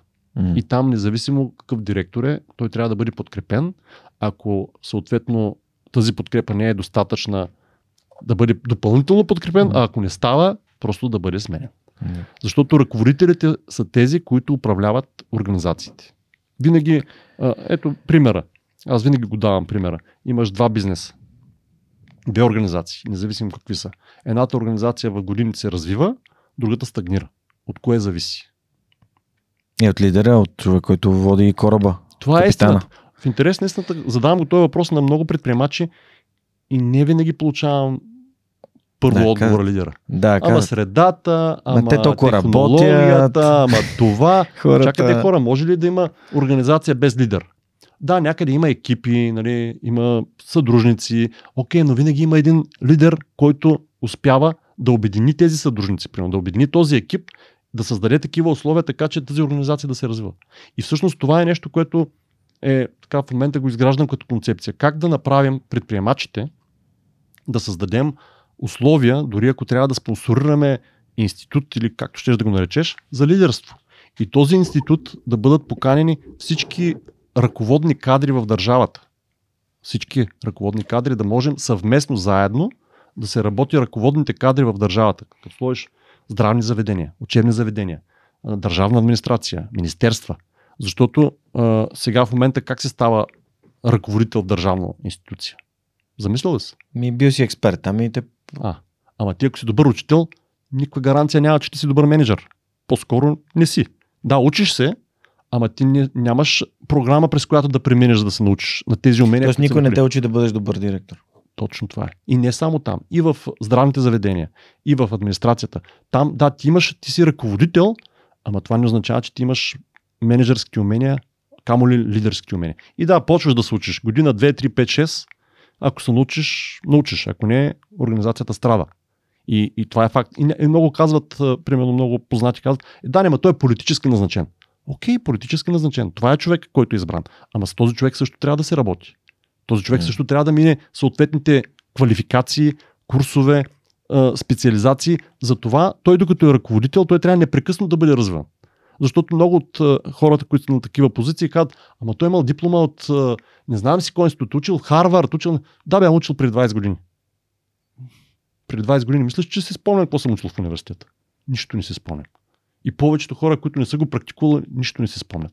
И когато ти си на ръководна позиция, ти трябва да бъдеш длъжен да минеш през определени курсове. Едно време имаше така нареченото АОНСО. Не знам дали си чува за него. Чувал съм, да. Да. То беше там и гледах институт по марксизъм, ленинизъм, по, по економика, по не знам си какво. Обаче като махнеш идеологията, имаш по економика, по екипна работа и така нататък. И с хората, които съм говорил там, казват, това беше всъщност смислените неща. Ръководните кадри влизат там, да, те трябваше да бъдат идеологически нали, подковани. Окей, нека да изчистим идеологията, но да оставим практическите неща, които са важни за това да управляваш екипи ефективно, да даваш обратна връзка, да изграждаш менеджмент процес. Ето това нещо го има в тази книга. Mm. Мен това ми харесва. Една еманация, съвкупност от всички а, книги. Той има много цитати вътре в книгите. Така прегледа. Много хубав наръчник, практически. Той ми седи на бюрото и в момента на всички бюра на средния ми менеджмент. И ние работим де-факто по него. И той ни помага всъщност да станем по-ефективни. И това нещо, ако бъде внедрено подобен тип системи в всички администрации, където са, аз съм убеден, че цялата държавна машина ще заработи много по-ефективно. И това е нещо вече пък, което ние като предприемачи имаме отговорността, защото всички имаме връзки. Кой има Един депутат, друг депутат, връзки. познават политически. Ами нека да им помогнем да осъзнаят необходимостта от създаване на една такава институция в България за подготовка на ръководни кадри в държавата. И на този институт да бъдат поканени не само български професори, нали, а да бъдат поканени световни вече. И той Марта го прави с инсайт. Но в друга сфера. Там е в много друга сфера. Там е да, е технологично.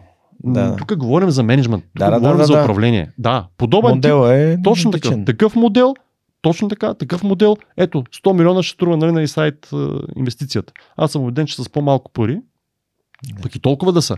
Ако ние имаме подготвени ръководители, сегашни ръководители в държавата, със сигурност те ще управляват много по-ефективно системата. Да. Защото не е въпрос само на желание. Може да има министър, който да е много а, прогресивен, да има желание да промени нещата. Той пуска, както се казва, нали, спуснаха ни нареждане и там нататък това нещо потъва в дирекции, министерства и така нататък. И няма ефективност. Додолу, вярвай ми, нищо не стига. И, и това е нещо, което също има страшна неефективност. Примерно в а, а, директорите, което споделят. Някой в Министерството му хрумнало да направи справка. Една справка, примерно последния пример, колко деца са записали по електронен път в училище. Толкова. И какво прави? Пуска нареждане, което стига до 2300 училища. 2300 директори се обаждат на 20 000 учители. 20 000 да съберат тази информация. 20 000 учители се зарязват работата, почивката и така нататък и събират информация в рамките примерно на час, два, три, колкото и трябва. Те предават на директорите, те директори обобщават и дават нагоре. И там се обобщава и накрая един инспектор някъде в дирекция така, да, имаме 33,4% записали се по електронен път. Страхотно нещо. А това, че в цялата система са загубени между 50 и 20 и 50 хиляди часа човекотруд, за едно число, никой не му прави сметката. И е. такива справки те правят ежедневно, ежеседмично, ежемесечно. И после много са претоварени, много работа, не можем да си гледаме работа и са прави хората. И са абсолютно прави, защото mm-hmm. някой не мисли до какво довежда, последствие довежда неговата... Е, също пример. Колко ученика учат в това училище? Имат информационна система, където това го има. И тази информация се спуска пак до всички директори. Те да докладват на РО или на неговата организация колко ученик на писмен Влез в системата, направи си една справка, която отнема 10 минути. Вместо да караш 2300 директора да варят папки, да броят, да справят и така нататък. Елементарни примери. И затова казвам, че е необходимо. Трябва да ти подаря аз една книга. Добре. Та, това абсолютно вярвам в силата на уменията на лидерите. Аз самия се стремя да, да ги развивам, но на полето ги развивам. А, при мен такъв пътя и ти благодаря за страхотния подарък. Надявам се а, Водо Борачев да гостува в подкаста. Ще помоля Жоро да ме свърже. Със сигурност. А, аз искам да ти подаря Цончо Родев. Цончо Родев е един а, много специален писател. Това е книга, която хора ние разпространяваме през сайта rodevbooks.com и подкрепяме а, ученическия конкурс за ученически исторически разказ, а, който се организира от читалището в Провадия. Та подарявам такава книга, заповядай, Благодаря ти. на всеки от а, хората, които са ми гостували в Свръхчовека през тази година Страхотно. с пожеланието да откриеш а, а, 12 разказа по действителни случаи за достоинство на българина, които да ти донесат вдъхновение, може да те, а, как да кажа, да те насочат за националната идея. Нещо да... Аз вече имам идея. Ти имаш идея. Добре. Образованието. Супер. Номер едно в Европа. Това, това звучи страхотно. А, сега искам да благодаря на Store Pool Storage, които са продуктова компания, която е а, лидер на световния пазар. Занимават се с а, това да произвеждат нещо смислено и добавящо БВП и а, а, резултати към успеха на технологичните компании в България. Ако искате да разберете повече, може да чуете епизода с Боян Иванов, 298, в който той, родом от Силистра, разказва за неговия път към Store Pool Storage, към тази компания, която подкрепя както препоръките за книги в подкаста, така и регистъра, където са събрани всички книги, които са препоръчени до момента. Благодарим за това, че ни подкрепят. След това минаваме към въпросите на. А, вие сте в e-commerce. Да. Така че съвсем, според мен, тези въпроси могат да ти сторят много подходящи. Yotpo са едни от най-големите вярващи в подкаста, на, а, който развиваме и колегите от техния екип имат възможност да ми зададат въпроси. Първият въпрос е, кои са най-големите предизвикателства в сферата на електронната търговия в момента? Интересен въпрос. Предизвикателство, доста предизвикателства има. Е, В момента внедряването на AI в а, електронната търговия е голямо предизвикателство, защото не знаем как става. А, Иначе а, човешкия фактор. Той навсякъде човешкия фактор е всъщност най-голямото предизвикателство и оптимизацията на процесите е нещо, което правим непрекъснато. А, Факт е, че а, ние, половината от бизнеса ни е в онлайн. М. На практика а, има доста предизвикателства, логистични, оптимизационни с а, складовото пространство, с а, ефективното изпълнение на поръчки, а, с качването на продукти. Това си един нормален процес. Най-голем, най-голямо е за мен бранд awareness и това да върнеш клиента обратно. Нали, лоялността на клиентите, как да се възпита лоялността на клиентите, защото а, е факт, че при един продукт, при продукти, където има дълъг цикъл на покупко-продажба, а, клиента забравя просто откъде е тръгнал. Да. И така, че това може да се каже, че е най-голямото предизвикателство за нас специално. А, как се подготвяте за черния петък? От, от миналата година. От миналата година. Супер. От миналата година започваме да си анализираме ситуацията, предприемаме и си записваме а, проблемите, които сме имали, съответно набелязваме мерки, а, технологично ги решаваме през годината, стига да има възможност и поне, може би, 3 месеца по-рано действаме. Действаме, за да се подготвим. Кое е нещото, което най-силно би мотивирало децата да инвестират в образованието си в днешно време? Те се поподготвили и са те разхвърляли по различни теми. А, много хубав въпрос. Кое е най-важното нещо, което да мотивира децата? За мен да, е... Най-силно би мотивирало децата да инвестират в образованието си. За мен е личния пример и а, разказването на лични истории от по-голям брой хора, които а, могат да разказват истории. М. Защото децата, ако се замислиш как в момента откъде взимат пример. Едно дете... От телефона си. И от родителите си. Точно така. И, и от училището също. От учителите, които не винаги са добре мотивирани. А, така че е много важно да видим по какъв начин можем да мотивираме а, учителите, така че те да могат да предадат а, най- по подходящ начин ползите от образованието и естествено личния пример на обществото, което може да дава. Децата чиста лист, бял лист. а каквото напишеш, това ще прочетеш. И тук е отговорността на възрастните, какво правим, за да направим нещата както трябва.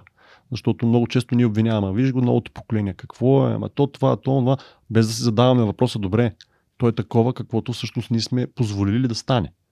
И ако ние нямаме отговорността да действаме в посока това какви искаме да станат бъдещето, бъдещето поколение на България, няма що се сърдим.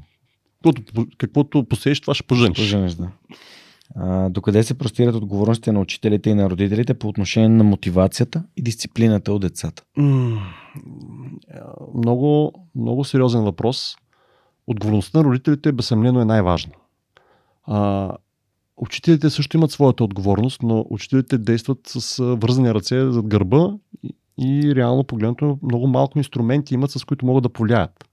И тук вече пак опираме до отговорността на родителите, не можем да ги променим. Това го изяснихме. Но а, учителите можем да дадем инструменти в а, образованието, такъв тип а, инструменти, които да могат да повлияят до известна степен на а, децата. Защото е недопустимо, наистина недопустимо е някой хлапак там 7-8 клас да говори на Абе, ти ли ще ми говориш ма? Ква си ти, че ще ми говориш аз, ако извикам баща ми, знаеш ли кой е? Това просто е недопустимо по никакъв начин. Mm-hmm. И съвременният учител няма средството, с което той да даде обратна връзка на това Дете. дете, нали, да не кажа по такава дума, че това поведение не се толерира. Нямат никакви възможности или не знаят за такива, с които те могат да въздействат за неприемливо поведение. А ти знаеш, че една капка катран може да развали меда. И Да. когато в един клас от 20 деца има едно-две такива, които са не Добре възпитани. добре възпитани, те съответно дават лошия пример на всички останали. И Че това е нормално. И Точно това е така. синдром И на щупените прозорци. Абсолютно. Така че е много важно ние като общество да осъзнаем, че единствената институция, която може да промени до известна степен възпитанието на децата, това е училището, да дадем такива инструменти, които те не винаги ще са приемливи, защото не говорим да ги бият. Да, не. разбира се. Обаче със сигурност има възможности да се измислят начини, които да Да въздействат. поемаш отговорност за действията си, защото те, децата са отговорни също за действията си. Точно така. И друго, и родителите също са отговорни. Разбира а не родителя да дойде, да вади пистолет в училище, да заплашва и, а, И да при- бие учител. Нали. Това е, просто е, нямам думи как да се изразя. И тук е пак отговорността на бизнеса. Защото какво ние като бизнес и като бизнес общности можем да направим? Всички родители, всички родители са или служители някъде, или бизнесмени, или някакви други. Да. Аз в момента това, което се опитвам да направя във Варна, да създадем един обществен съвет, който обществен съвет да има да е в подкрепа на образованието. Така че, когато има подобни ситуации, Да. да можем ние като лидери в Варненска общност да направим, да окажем съдействие, било то чрез медиатори, било то чрез съвети, психолози и така нататък, да се работи с децата и с неговите родители, така че това поведение да не се толерира. Защото не е въпрос само да наказваме. Но, примерно, аз съм казал, има ли учител някъде във Варна, който дете на мой служител, Да. родител да се държи по неприемлив начин, моля да ми се обадят, аз ще направя каквото е нужно. Не е допустимо да позволяваме поведение подобно към учителите, към хората, които си дават живота за това да а, възпитават и да обучават нашите деца. И тук е много ва- важно да се осъзнае, че първо ние като общество сме големи длъжници на образованието и на учителите. Това е нещо, което първо трябва да дадеш и тогава да получиш. М. Защото ние повече първо искаме, нека първо те да възпитат децата добре, пък после ние ще им дадем. Не. Първо ще даваме, вече почваме. Ето сега, увеличиха леко заплатите, не е толкова факторно. Не знам дали а, той и в книгата пише, кои са мотивационните фактори всъщност. М. Заплата не е на първо място. Е, не, да. Нали, признанието, а, съответно, е много важно. Ценност. Никой учител не е учител, защото няма. Принос е най-важната ценност за учителя. Така е, съответно развитието. Ред други неща, които а, ние като общество е необходимо да припознаем и да помогнем в тази си а, роля, М. за да може наистина да се развият нещата. Така че имаме, имаме какво да правим. Има лостове. А, последният въпрос е какво би направила организацията Сподели вдъхнови с изненадващо финансиране от 100 000 лева, например. А, Ние сме много млада организация в момента. В момента си изграждаме административен капацитет, така че да можем да поемем необходимостите. Това, което в момента искаме да създадем е да направим фонд за а, награди за даровити учители. Защото а, много от, повечето от бизнесите да правят награди за даровити деца. Не, факти. Но ако се замислим, даровито дете, той има мотивирани родители, най-вероятно ще се оправи и без Не. признанието в голяма степен. Е, някой ще се оправят и по-добре. Но това даровито дете най-вероятно ще си фане влака и ще замине в чужбина. Колкото и да звучи, как да кажа, за детето е добре, за обществото като цяло не.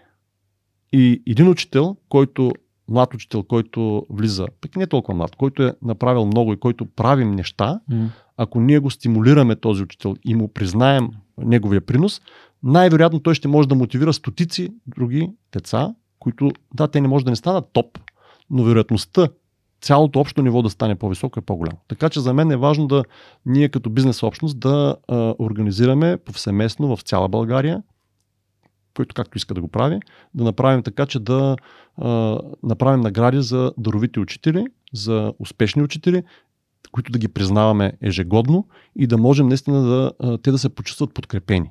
Всъщност това е най-важното, което на сегашния етап можем да направим. Така че за това ще отидат Супер. парите. Много, много готини въпроси, много смислени отговори. Аз, докато говориш за образование, сетих за това, че всъщност свърх човека има две основни, а, вяра в два основни областа на промяната на един живот към по-добро образование и предприемачество. Ти днес си тук и говорим и за двете, така че ти благодаря. А, благодаря на Йод че ни страхотни въпроси за пореден път и че над две години вече подкрепят свърх човекът с Георги Ненов. Знаете, това също е продуктова компания, която разработва софтуер на световно ниво, който занимава с изграждане на SMS маркетинг услуга за големи e-commerce търговци от ранга на IKEA, Patagonia, GoPro. Така че а, много се радвам, че ни подкрепят. Ако искате да разгледате отворените им позиции в сайта на Yotpo, има позиции не само за София и за другите им офиси, но а в София имат страхотен офис. Ако не сте гледали месеца на e-commerce от миналата година, може да се върнете, тъй като в началото на всеки един от епизодите имаме видео как минаваме през целия им офис и там заснехме 4 епизода с хора от e-commerce бранша в България. Благодарим за това, че ни помагат и чакам следващите въпроси за следващия епизод.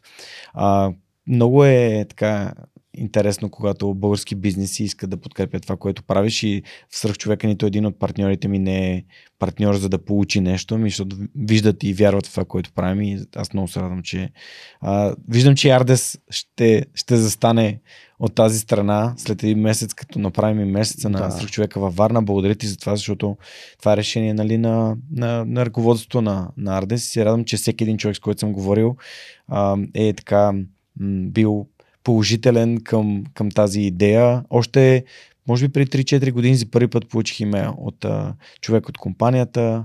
След това нали, всичко си идва с времето, знаеш, че аз не бързам никога. И така стана, че ти попадна на лекцията ми в пета гимназия.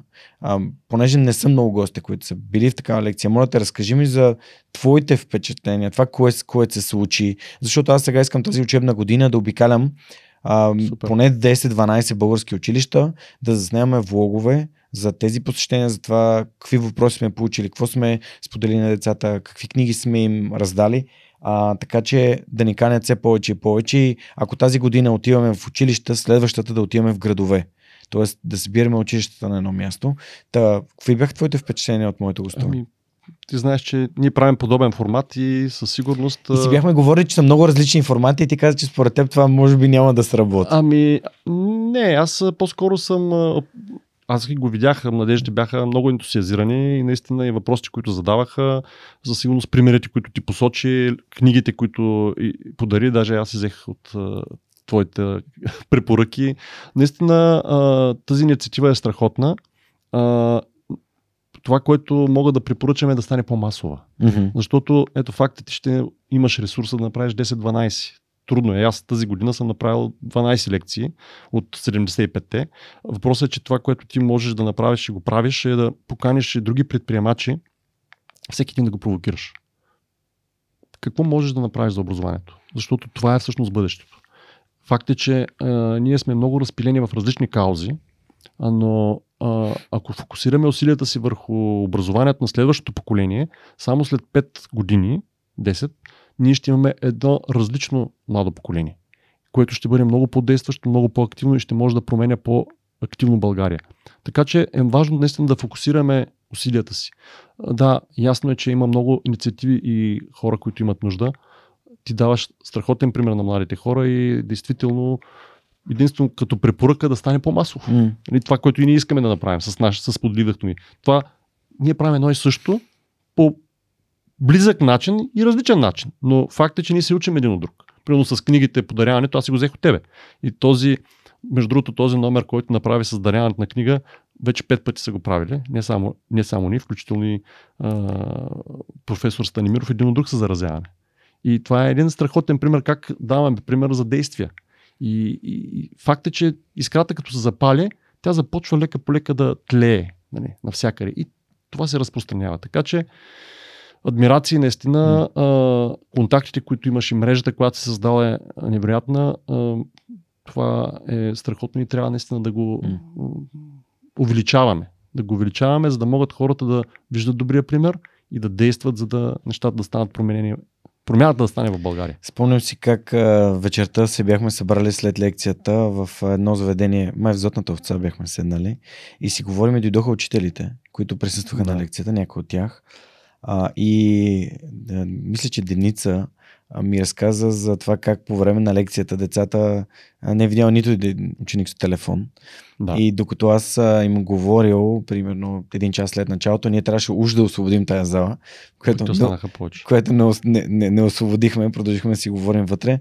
А, как каза, че е а, побутнала а, колегата си и казала, виж ги, виж ги децата, не, не мога да така е. отлепят очи. Така е. а, което ме кара да вярвам, че аз говоря на децата това, което наистина ми е интересно. Нещо, което може би училището е загубило или забравило някъде по пътя.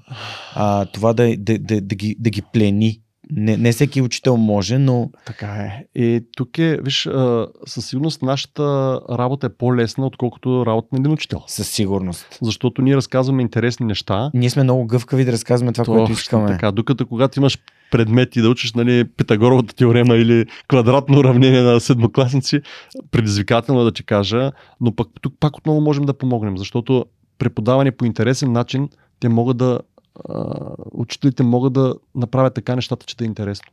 Mm. А, много неща могат да бъдат направени. И това също е примера. Да, с учениците е супер, помисли как може да го правиш с учителите. Защото учителите имат огромна нужда от мотивация и от а, вяра, че ние ги подкрепяме. Това, което и ние направихме с 4 воркшопа, с 280 да. учители. Имаш един воркшоп, където а, в почивния ден бяха, директор ги беше казал, виж го слушайте това, познай, нали, на сила как стават. Трудно. Е, е така нагледат. Лошо. Да. 4 часа останаха. 4 часа. Да, някои заминаха, напълно нормално е, но над 50 човека останаха, които слушаха и накрая казаха, благодарим ви, ви ни дадахте надежда, че нещо може да се промени. Това може да го правиш и ти, това могат да го правят и други предприемачи. Mm. Защото да, учениците са важни, но за да случим по-бързо промяната, не трябват учителите. Трябват ни учителите и не трябват и студентите и техните преподаватели. Бъдещите учители. Това е също, там пък е една тема, която също е много важна, също как можем да направим така, че бъдещите учители да получават адекватно знание, умение и тук също ролята на предприемачеството и на предприемачите и бизнесмените. Mm. Как да подкрепим такива програми да създадем, така че в университетите педагогическите да се подготвят по съвременни методи, а не методи от преди 50 години. Mm. Защото е изключително важно бъдещите учители да бъдат адекватно подготвени и, и това също е възможност. Защото иначе пък, окей, ние работим със средното образование. Какво ще стане, ако висшето образование остане на това ниво? Подготвихме, вдигнахме нивото на младите хора, те са осъзнати, можещи, искащи с отлични резултати. Виждат и непосредствени университети, където ни получават ново знание. Да, Това означава, че още по-бързо ще изкараме хората навън. И тук е вече отговорността пак на бизнеса. Защото альтернативата е неформално образование, нали? Което... Не, не е достатъчно. Не е достатъчно. То е необходимо, но не е достатъчно. И е важно също с университетите да се работи, да се правят такива проекти, които са смесени проекти между бизнес и висши учени за университети за промяна на програмите. Защото ние също ние сме започнали в тази насока да действаме, да направим съвместни програми, които да бъдат по, по препоръка на бизнеса. Да, бизнеса може да преподава, това трудно става, но може да направи такива програми съвместно, така че да се учат по-съвременни неща по по-съвременен начин. Защото да, да. тези преподаватели, които са също си отдали живота, те не са били учени как да преподават. Те също нямат уменията. Как се става преподавател в докторант? Е, студенци записваш да учиш докторантура, докторантура. записваш аспирантура, да. грам педагогически умения, да. грам психологически умения, да. нищо нямаш, ти отиваш и ни лекции. Така че има, това също е отговорност mm. на бизнеса, защото когато не е държавата. Следващия ми въпрос от други страхотни IT хора. Това са нашите приятели от Hacksoft, които имат собствен подкаст, който се казва Hackcast. Какво правят в Hackcast? Те разказват в последния сезон за това как се създава една IT компания, нещо, което би било интересно на всеки, на английски, така че да бъдат максимално полезни на хората, които ги слушат, не само от България. А, имаш ли подкасти, които слушаш? Освен това, на Жоро Малчев слушам подкаста. Твоя... Explore Marketing. Да. В интерес на истината предпочитам повече да чета. Подкастите ги ти толкова много съдържание имаш, че не мога да го изслушам. Но пускам си го в колата и слушам книги, аудиокниги. Нали, основно в... Но чета. Общо взето стреба се да чета между 30 и 40 книги на година. Това ми е така като цел и долу-горе успявам. Като казах спор маркетинг, маркетинг ли ти е интересно? Това, ми, е, това започнах преди години. Маркетинга винаги ми е бил слабост mm. а, и търговската дейност. Това ми е основата на бизнеса, но в последно време вече личностно развитие, израстване, това са неща, които ме вълнуват как да променим средата около себе си. Действително неща, които са малко по далеч от бизнеса. Си позволя да направя една препоръка за теб. Още от самото начало, докато ми разказваше и а, така усещам, не знам дали дум, а, името Дан Саливан ти е попадало. Това е създателя на Strategic Coach. Той има един страхотен подкаст, който се казва The Multiplier Mindset, в който той споделя а, начини по които той помага на бизнеси, той пише книги, Супер. естествено. Много е, много е интересен на английския подкаст. За, аз обичам да казвам, че той е един вид а, обучител на предприемачи. Той прави Супер. философия на предприемачеството. А, как да направиш компания, която се менажира сама и така нататък. И много съм научил, особено в Германия, като бях доста често си прекарвах Супер. дните с, с него. А, освен Хаккаст, разбира се, както чухте, това е подкаст, който нашите приятели от Hacksoft правят, за да покажат как една end-to-end компания, която прави всичко за своя клиент, развива себе си като, като организация и предпоследният ми епизод от третия сезон ми е любим все още и това е защо са важни да имаш а, визия, мисия и ценности дори в една IT компания, да, така че този да. епизод ще ти го споделя, за да го слушаш. Благодаря ти. Да, определено визия, мисия и ценности са едни от най-важните неща да. и това е нещо, което периодично си го преглеждаме mm-hmm. и целта е, да, изпитвам затруднение как да го имплементирам навсякъде в организацията. Ама то е предизвикателство. Радо и Иво бяха отговорили по страхотен начин на това, защо са важни тези неща, защото ти позволяват лесно да взимаш решения. Да, определено за ценностите и принципите е така, факт. Супер. А, разбира се, последният ни въпрос е от а, BG, които хостват нашия сайт и ни помагат от доста време. А, как би описал важността на сайта на Ардес за бизнеса? Вие все пак сте онлайн магазин, така че малко не, много е, не ясно. сме точно онлайн магазин, тъй като половината от бизнеса ни е всъщност офлайн. Имаме и корпоративен отдел, и дистанционни продажби, но факт е, че без сайта нямаше да стигне до тук. Всъщност сайта ни е двигателя който, и ракет носител, който ни скара. Това е съответно и визията, това е което правим. Там инвестираме най-много средства и като мощно маркетинго средство, така че сайтовете са абсолютно необходими, така че да могат да се случват нещата. Без сайт Арлес нямаше да бъде това, което е сега. Факт. Страхотно. Благодарим за това, че ни подкрепят. А, и знаете, тяхната мисия е да направят 100% от българските бизнеси да бъдат онлайн. Вярвам, че с такъв тип отговори става ясно защо това е важно. Така че благодаря ти и на теб, Митко.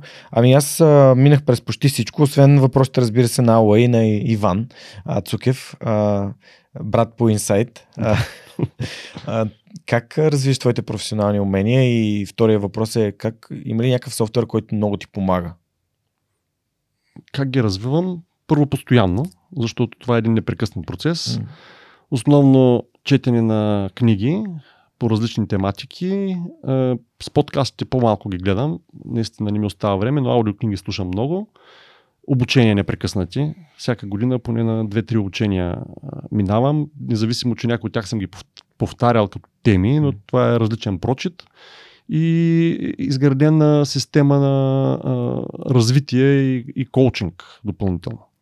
А, тъй като а, знам, че непрекъснато развитие всъщност е най-важно. Нещо, което е много важно да осъзнаят хората, че те, завършвайки училище, не спират процеса на развитие. А, но за мен специално книгите са тези, които най-много ми носят стойност. Нали, но това е моят начин. Много ме е трудно с младежите, нали, от компанията да ги убедя да четат. Ние имаме библиотека в а, офиса, даже даваме награден фонд имаме, който прочете книга и изнесе. Все още не съм намерил. Изнесе лекция да, за книгата. Да, даваме бонус 100 лева. Ама никой не ще ги взима. за момента, а, но така иначе предизвикателно Ще е. да правя една лекция седмично, повярвай ми. Ако, ако, ако работех а, при вас, ще да правя За една. 100 лева готов ли си? Всека седмица ще викам. А, не, това между другото е добра идея, тъй като ние каним лектори и може да направим нещо онлайн. Със сигурност. А, смятам, че ще, ще бъде много полезно. Да, виж, това е Може да идея. направим нещо офлайн, защото знам, че с Марти планираме да направим нещо за учениците в, в Това също аз говоря по-скоро за колегите ми. Ще се Да. поговорим отделно по този въпрос. Да, и само да кажа, че в края на септември съм поканен от а, Таня и от Иво да участвам в Book Talks отново, Супер. където ще говоря за една специална книга. Тя стои там за теб, казва се Tribe of Mentors.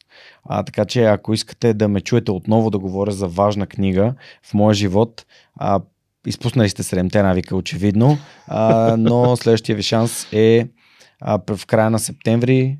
Следете Супер. Book Talks, където ще имам лекция за похватите на титаните на Тим Ферис.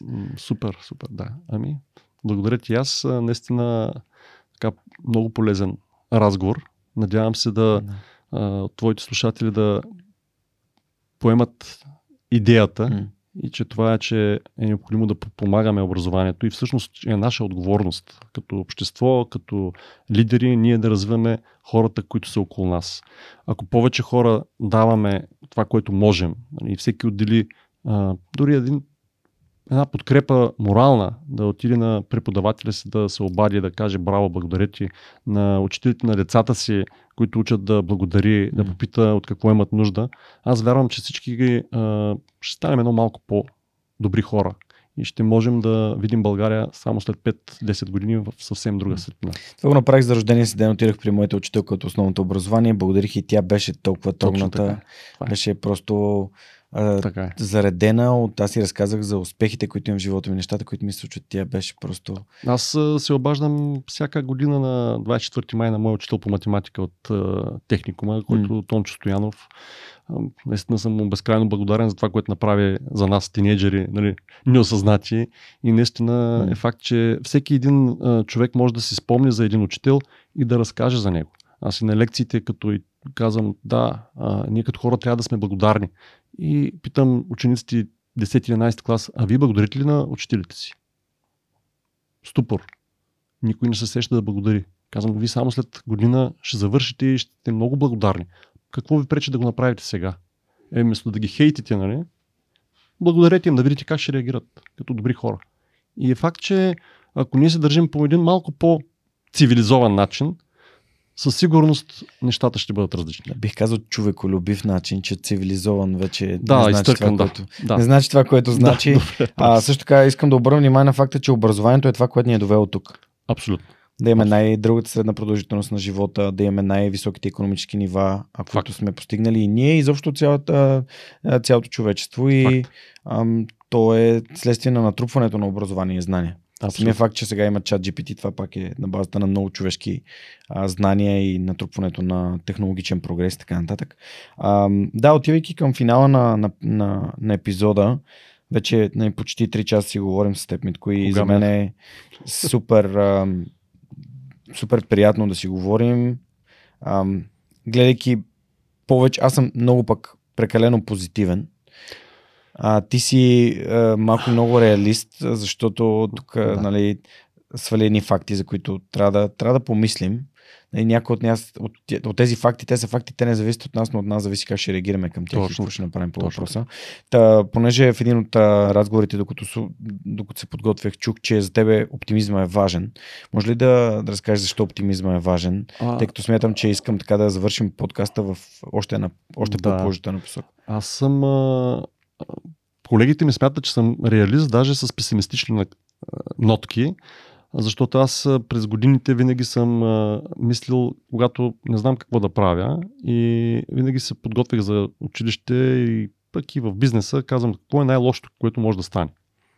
Не е най-добрата стратегия, но за мен е работила. И когато аз приема, че мога да се проваля, а такива провали има винаги по време на житейските пъти, бизнес пътя, тогава вече мога да мисля върху това какво да направя, а, за да не допускам това провал. Това ми е начина. И така, ето ти сам казваш, че аз съм оптимист, аз съм по-скоро реалист. И, а, но знам, че всяко едно предизвикателство има своето решение. И то не е само едно решение. Има много пътища, по които може да се поеме. И е важно да гледаме на чашата не като наполовина празна, а като наполовина пълна. Когато ние погледнем по този начин и се вдигнем главата нали, от земята и малко погледнем нагоре, със сигурност поемаме по пътя, който ни води към развитие. И това говорим и на учениците, това говорим и на учителите, които наистина са в тежка, трудна ситуация. И човек, когато е оптимист, живота почва да вижда хубавите моменти. Ти знаеш, когато се фокусираш върху хубавите неща, това, че има дупки по пътищата, че има буклук, да, това са факти. А, но има, той в инсайт имаше, ако нещо не можеш да го промениш, го приеми такова каквото е. Или пък действай така, че да промениш нещо, направи снимки, прати на общината, предприеми някакви действия, така че да промениш, да няма дупки, да няма буклуки, хвани, изчисти, измети пред двора си и така нататък. Или пък ако не можеш, ами тогава го приеми и нека да не се товариш излишно, действай там, където можеш да промениш нещата. Някой друг ще промени нещо друго. Така че определено оптимизма е важно, но е важно да сме изстъпили на земята. Защото ако само се реем из облаците и не виждаме и не действаме по а, промяна в тези неща, които не ни харесват, тогава се живеем в облак. И а, факт е, че много хора се живеят в облак. Ние сме си изградили прекрасна среда, прекрасни хора, ходим на хубави заведения, караме хубави коли и така нататък, обаче това е нашия облак. Когато излезеш малко настрани, mm. в един момент виждаш една друга реалност. И затова е важно да излизаш извън облак, за да можеш да направиш промяна, така че този облак, както каза, да стане по-голям и да обхване цялата страна. Най-боже. Един от най-ценните уроци в живота ми, той Лазар от Капачки за бъдеще ми го е дал. И беше труден период в живота ми 2015 година. А, разбрах за заболяването на моят братовче. Там бях ходил на, Германия да го приемат болница и така нататък. И бях разбрал, че нали, операцията е неуспешна и си спомням как седя а, на работа, късна смяна, някаква нощна смяна бях. И споделям на Лазар това през, през Фейсбук си пишем и той ми казва, бе, Жорка има една, има една молитва. Нали, погледни не, в, нали, не в религиозния смисъл, а, тя се казва The Serenity Prayer и звучи последния начин. Нали, а, Господи или там силата, в която вярваш, а, сило, дай ми а, смирението да приема нещата, а, тези нещата, които не мога да променя, а, коража да променя тези, които мога и мъдростта да ги различавам едно от друго. Да. И това много ми помогна да се концентрирам върху неща, които не зависят от мен. Зависят ли от мен да имам 1 милион последователи в Facebook, в YouTube не не зависи. Това, което зависи от мен, да имам много съдържание всяка седмица. Оттам насетне другите неща са следствие на, на тези действия. И това е много опростено казано, но какво зависи от мен за да съм здрав? Ами това сутрин да стане от на тренировка. Абсолютно. Какво зависи от мен а, това да се развивам? Ами да слушам нещата, които правя, за да ги правя по-добре, да чета книги, да общувам с хора, които ми помагат да се развивам. Това са много прости действия и водят до устойчиви, очевидно, 360 епизода по-късно резултати. така че а, много се радвам, че днес проведохме този разговор. За финал, естествено, а, ще ти задам може би най-важният въпрос, но малко ли много си говорим за него през цялото това време. То е как според теб да направим България на по-добро място. Този въпрос е много хубав.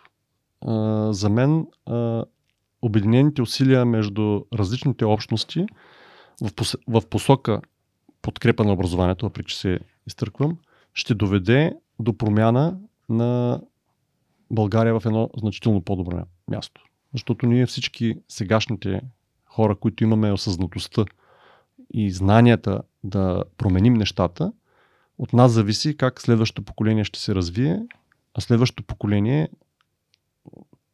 с нужните качества със сигурност ще промени България.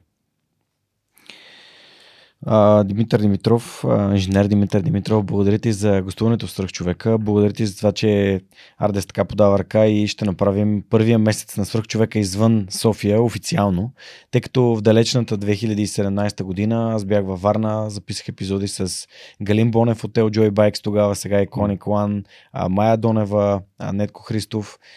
На Майя беше управител в този конкретен момент на Карин Дом.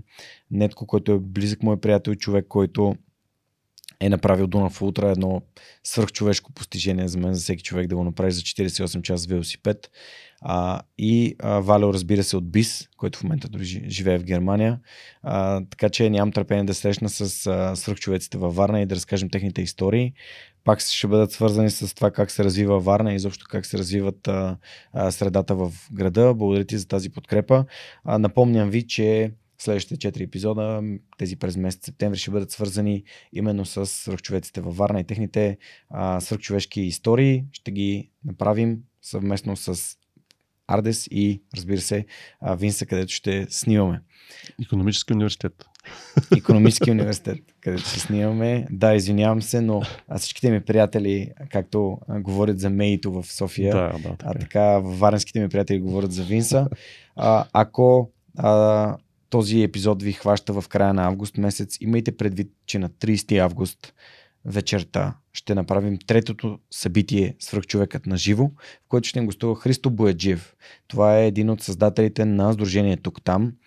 Друго сдружение, което помага на България да се развие от тук или от там, защото все пак хората навън опитват и внасят в България знания, умения, ресурси и така нататък. Така че, ако искате да дойдете на живо, купете си билет за това събитие. Ако са останали такива, надявам се, че са останали. Ако не, всяка последна сряда от месеца ще има подкаст на живо, който в София ще се записва в Планет Шварц. Това се намира точно срещу Парадайс център. Близо е до метро е и ще може да запознаете с готени хора, както гости, така и а, хората в публиката. А, в един от а, първите епизоди беше mm. Пресян Каракостов от Варна, който присъстваше в аудиторията. А, миналия път бяха хора като Вилислав от Unboxed и така нататък. Доста, доста готини млади хора, така че заповядайте да запишем един подкаст на живо, да спием по един коктейл и да си говорим за това как да направим България едно по-добро място. Супер. Финални думи? Да ти благодаря за поканата и стискам палци за всички дейности, които правиш. Така че вярвам, че твоята работа определено допринася за това България да стане по-добро място. Благодаря ти. Митко, благодаря ти аз. Благодаря ти за това, че ми носиш тази книга, тъй като в момента стъпалото, аз гледам сръх човека развитие му като една стълба. Следващото стъпало, което трябва да, а, да покоря, защото стълбата не е толкова лесна за качване, е това да развия екип, който да ми помага, така че да концентрирам усилията си в това, в което наистина съм най-добър. Както ти каза, след инсайти се научил да делегираш, да оставяш хората да правят неща. Ще помогне. Ами да, надявам се да ми помогне и като ми помогнеш, поканя Водо да, да обсъдим инструментите, които съм използвал. А, уважаеми приятели, на гости в а, този епизод на Сръх човекът с Георгинов беше инженер Димитър Димитров, а, собственик и управител на Ардес, по-известни като Ардес БГ, един от инициаторите на а, Сподели вдъхнови, тази страхотна кампания, която е адресирана към учители, ученици, директори в област Варна и не само, където разказват истории на хора от бизнеса и така носят вдъхновението или палят а, факела в главите на учениците, а не пълнят куфата. А, това е правилният подход и за мен. Ако този епизод ви е харесал, знаете какво може да направите, да го споделите с приятели, а, да разкажете на вашите приятели, които са учители, ученици, директори, или пък просто да отидете в сайта на Сръх човека и да натиснете бутона подкрепини. Там с малко месечно дарение може да станете част от нашата общност и съответно да помагате на това, което правим, то да става възможно благодарение на вашата подкрепа. Това е всичко от нас за този вторник. Очаквайте ни следващия вторник, любимата ми платформа за слушане и гледане на подкасти, където свръхчовекът с Георгиен ще ви разказва още истории, които вдъхновяват. Този път от Варна. Чао, чао!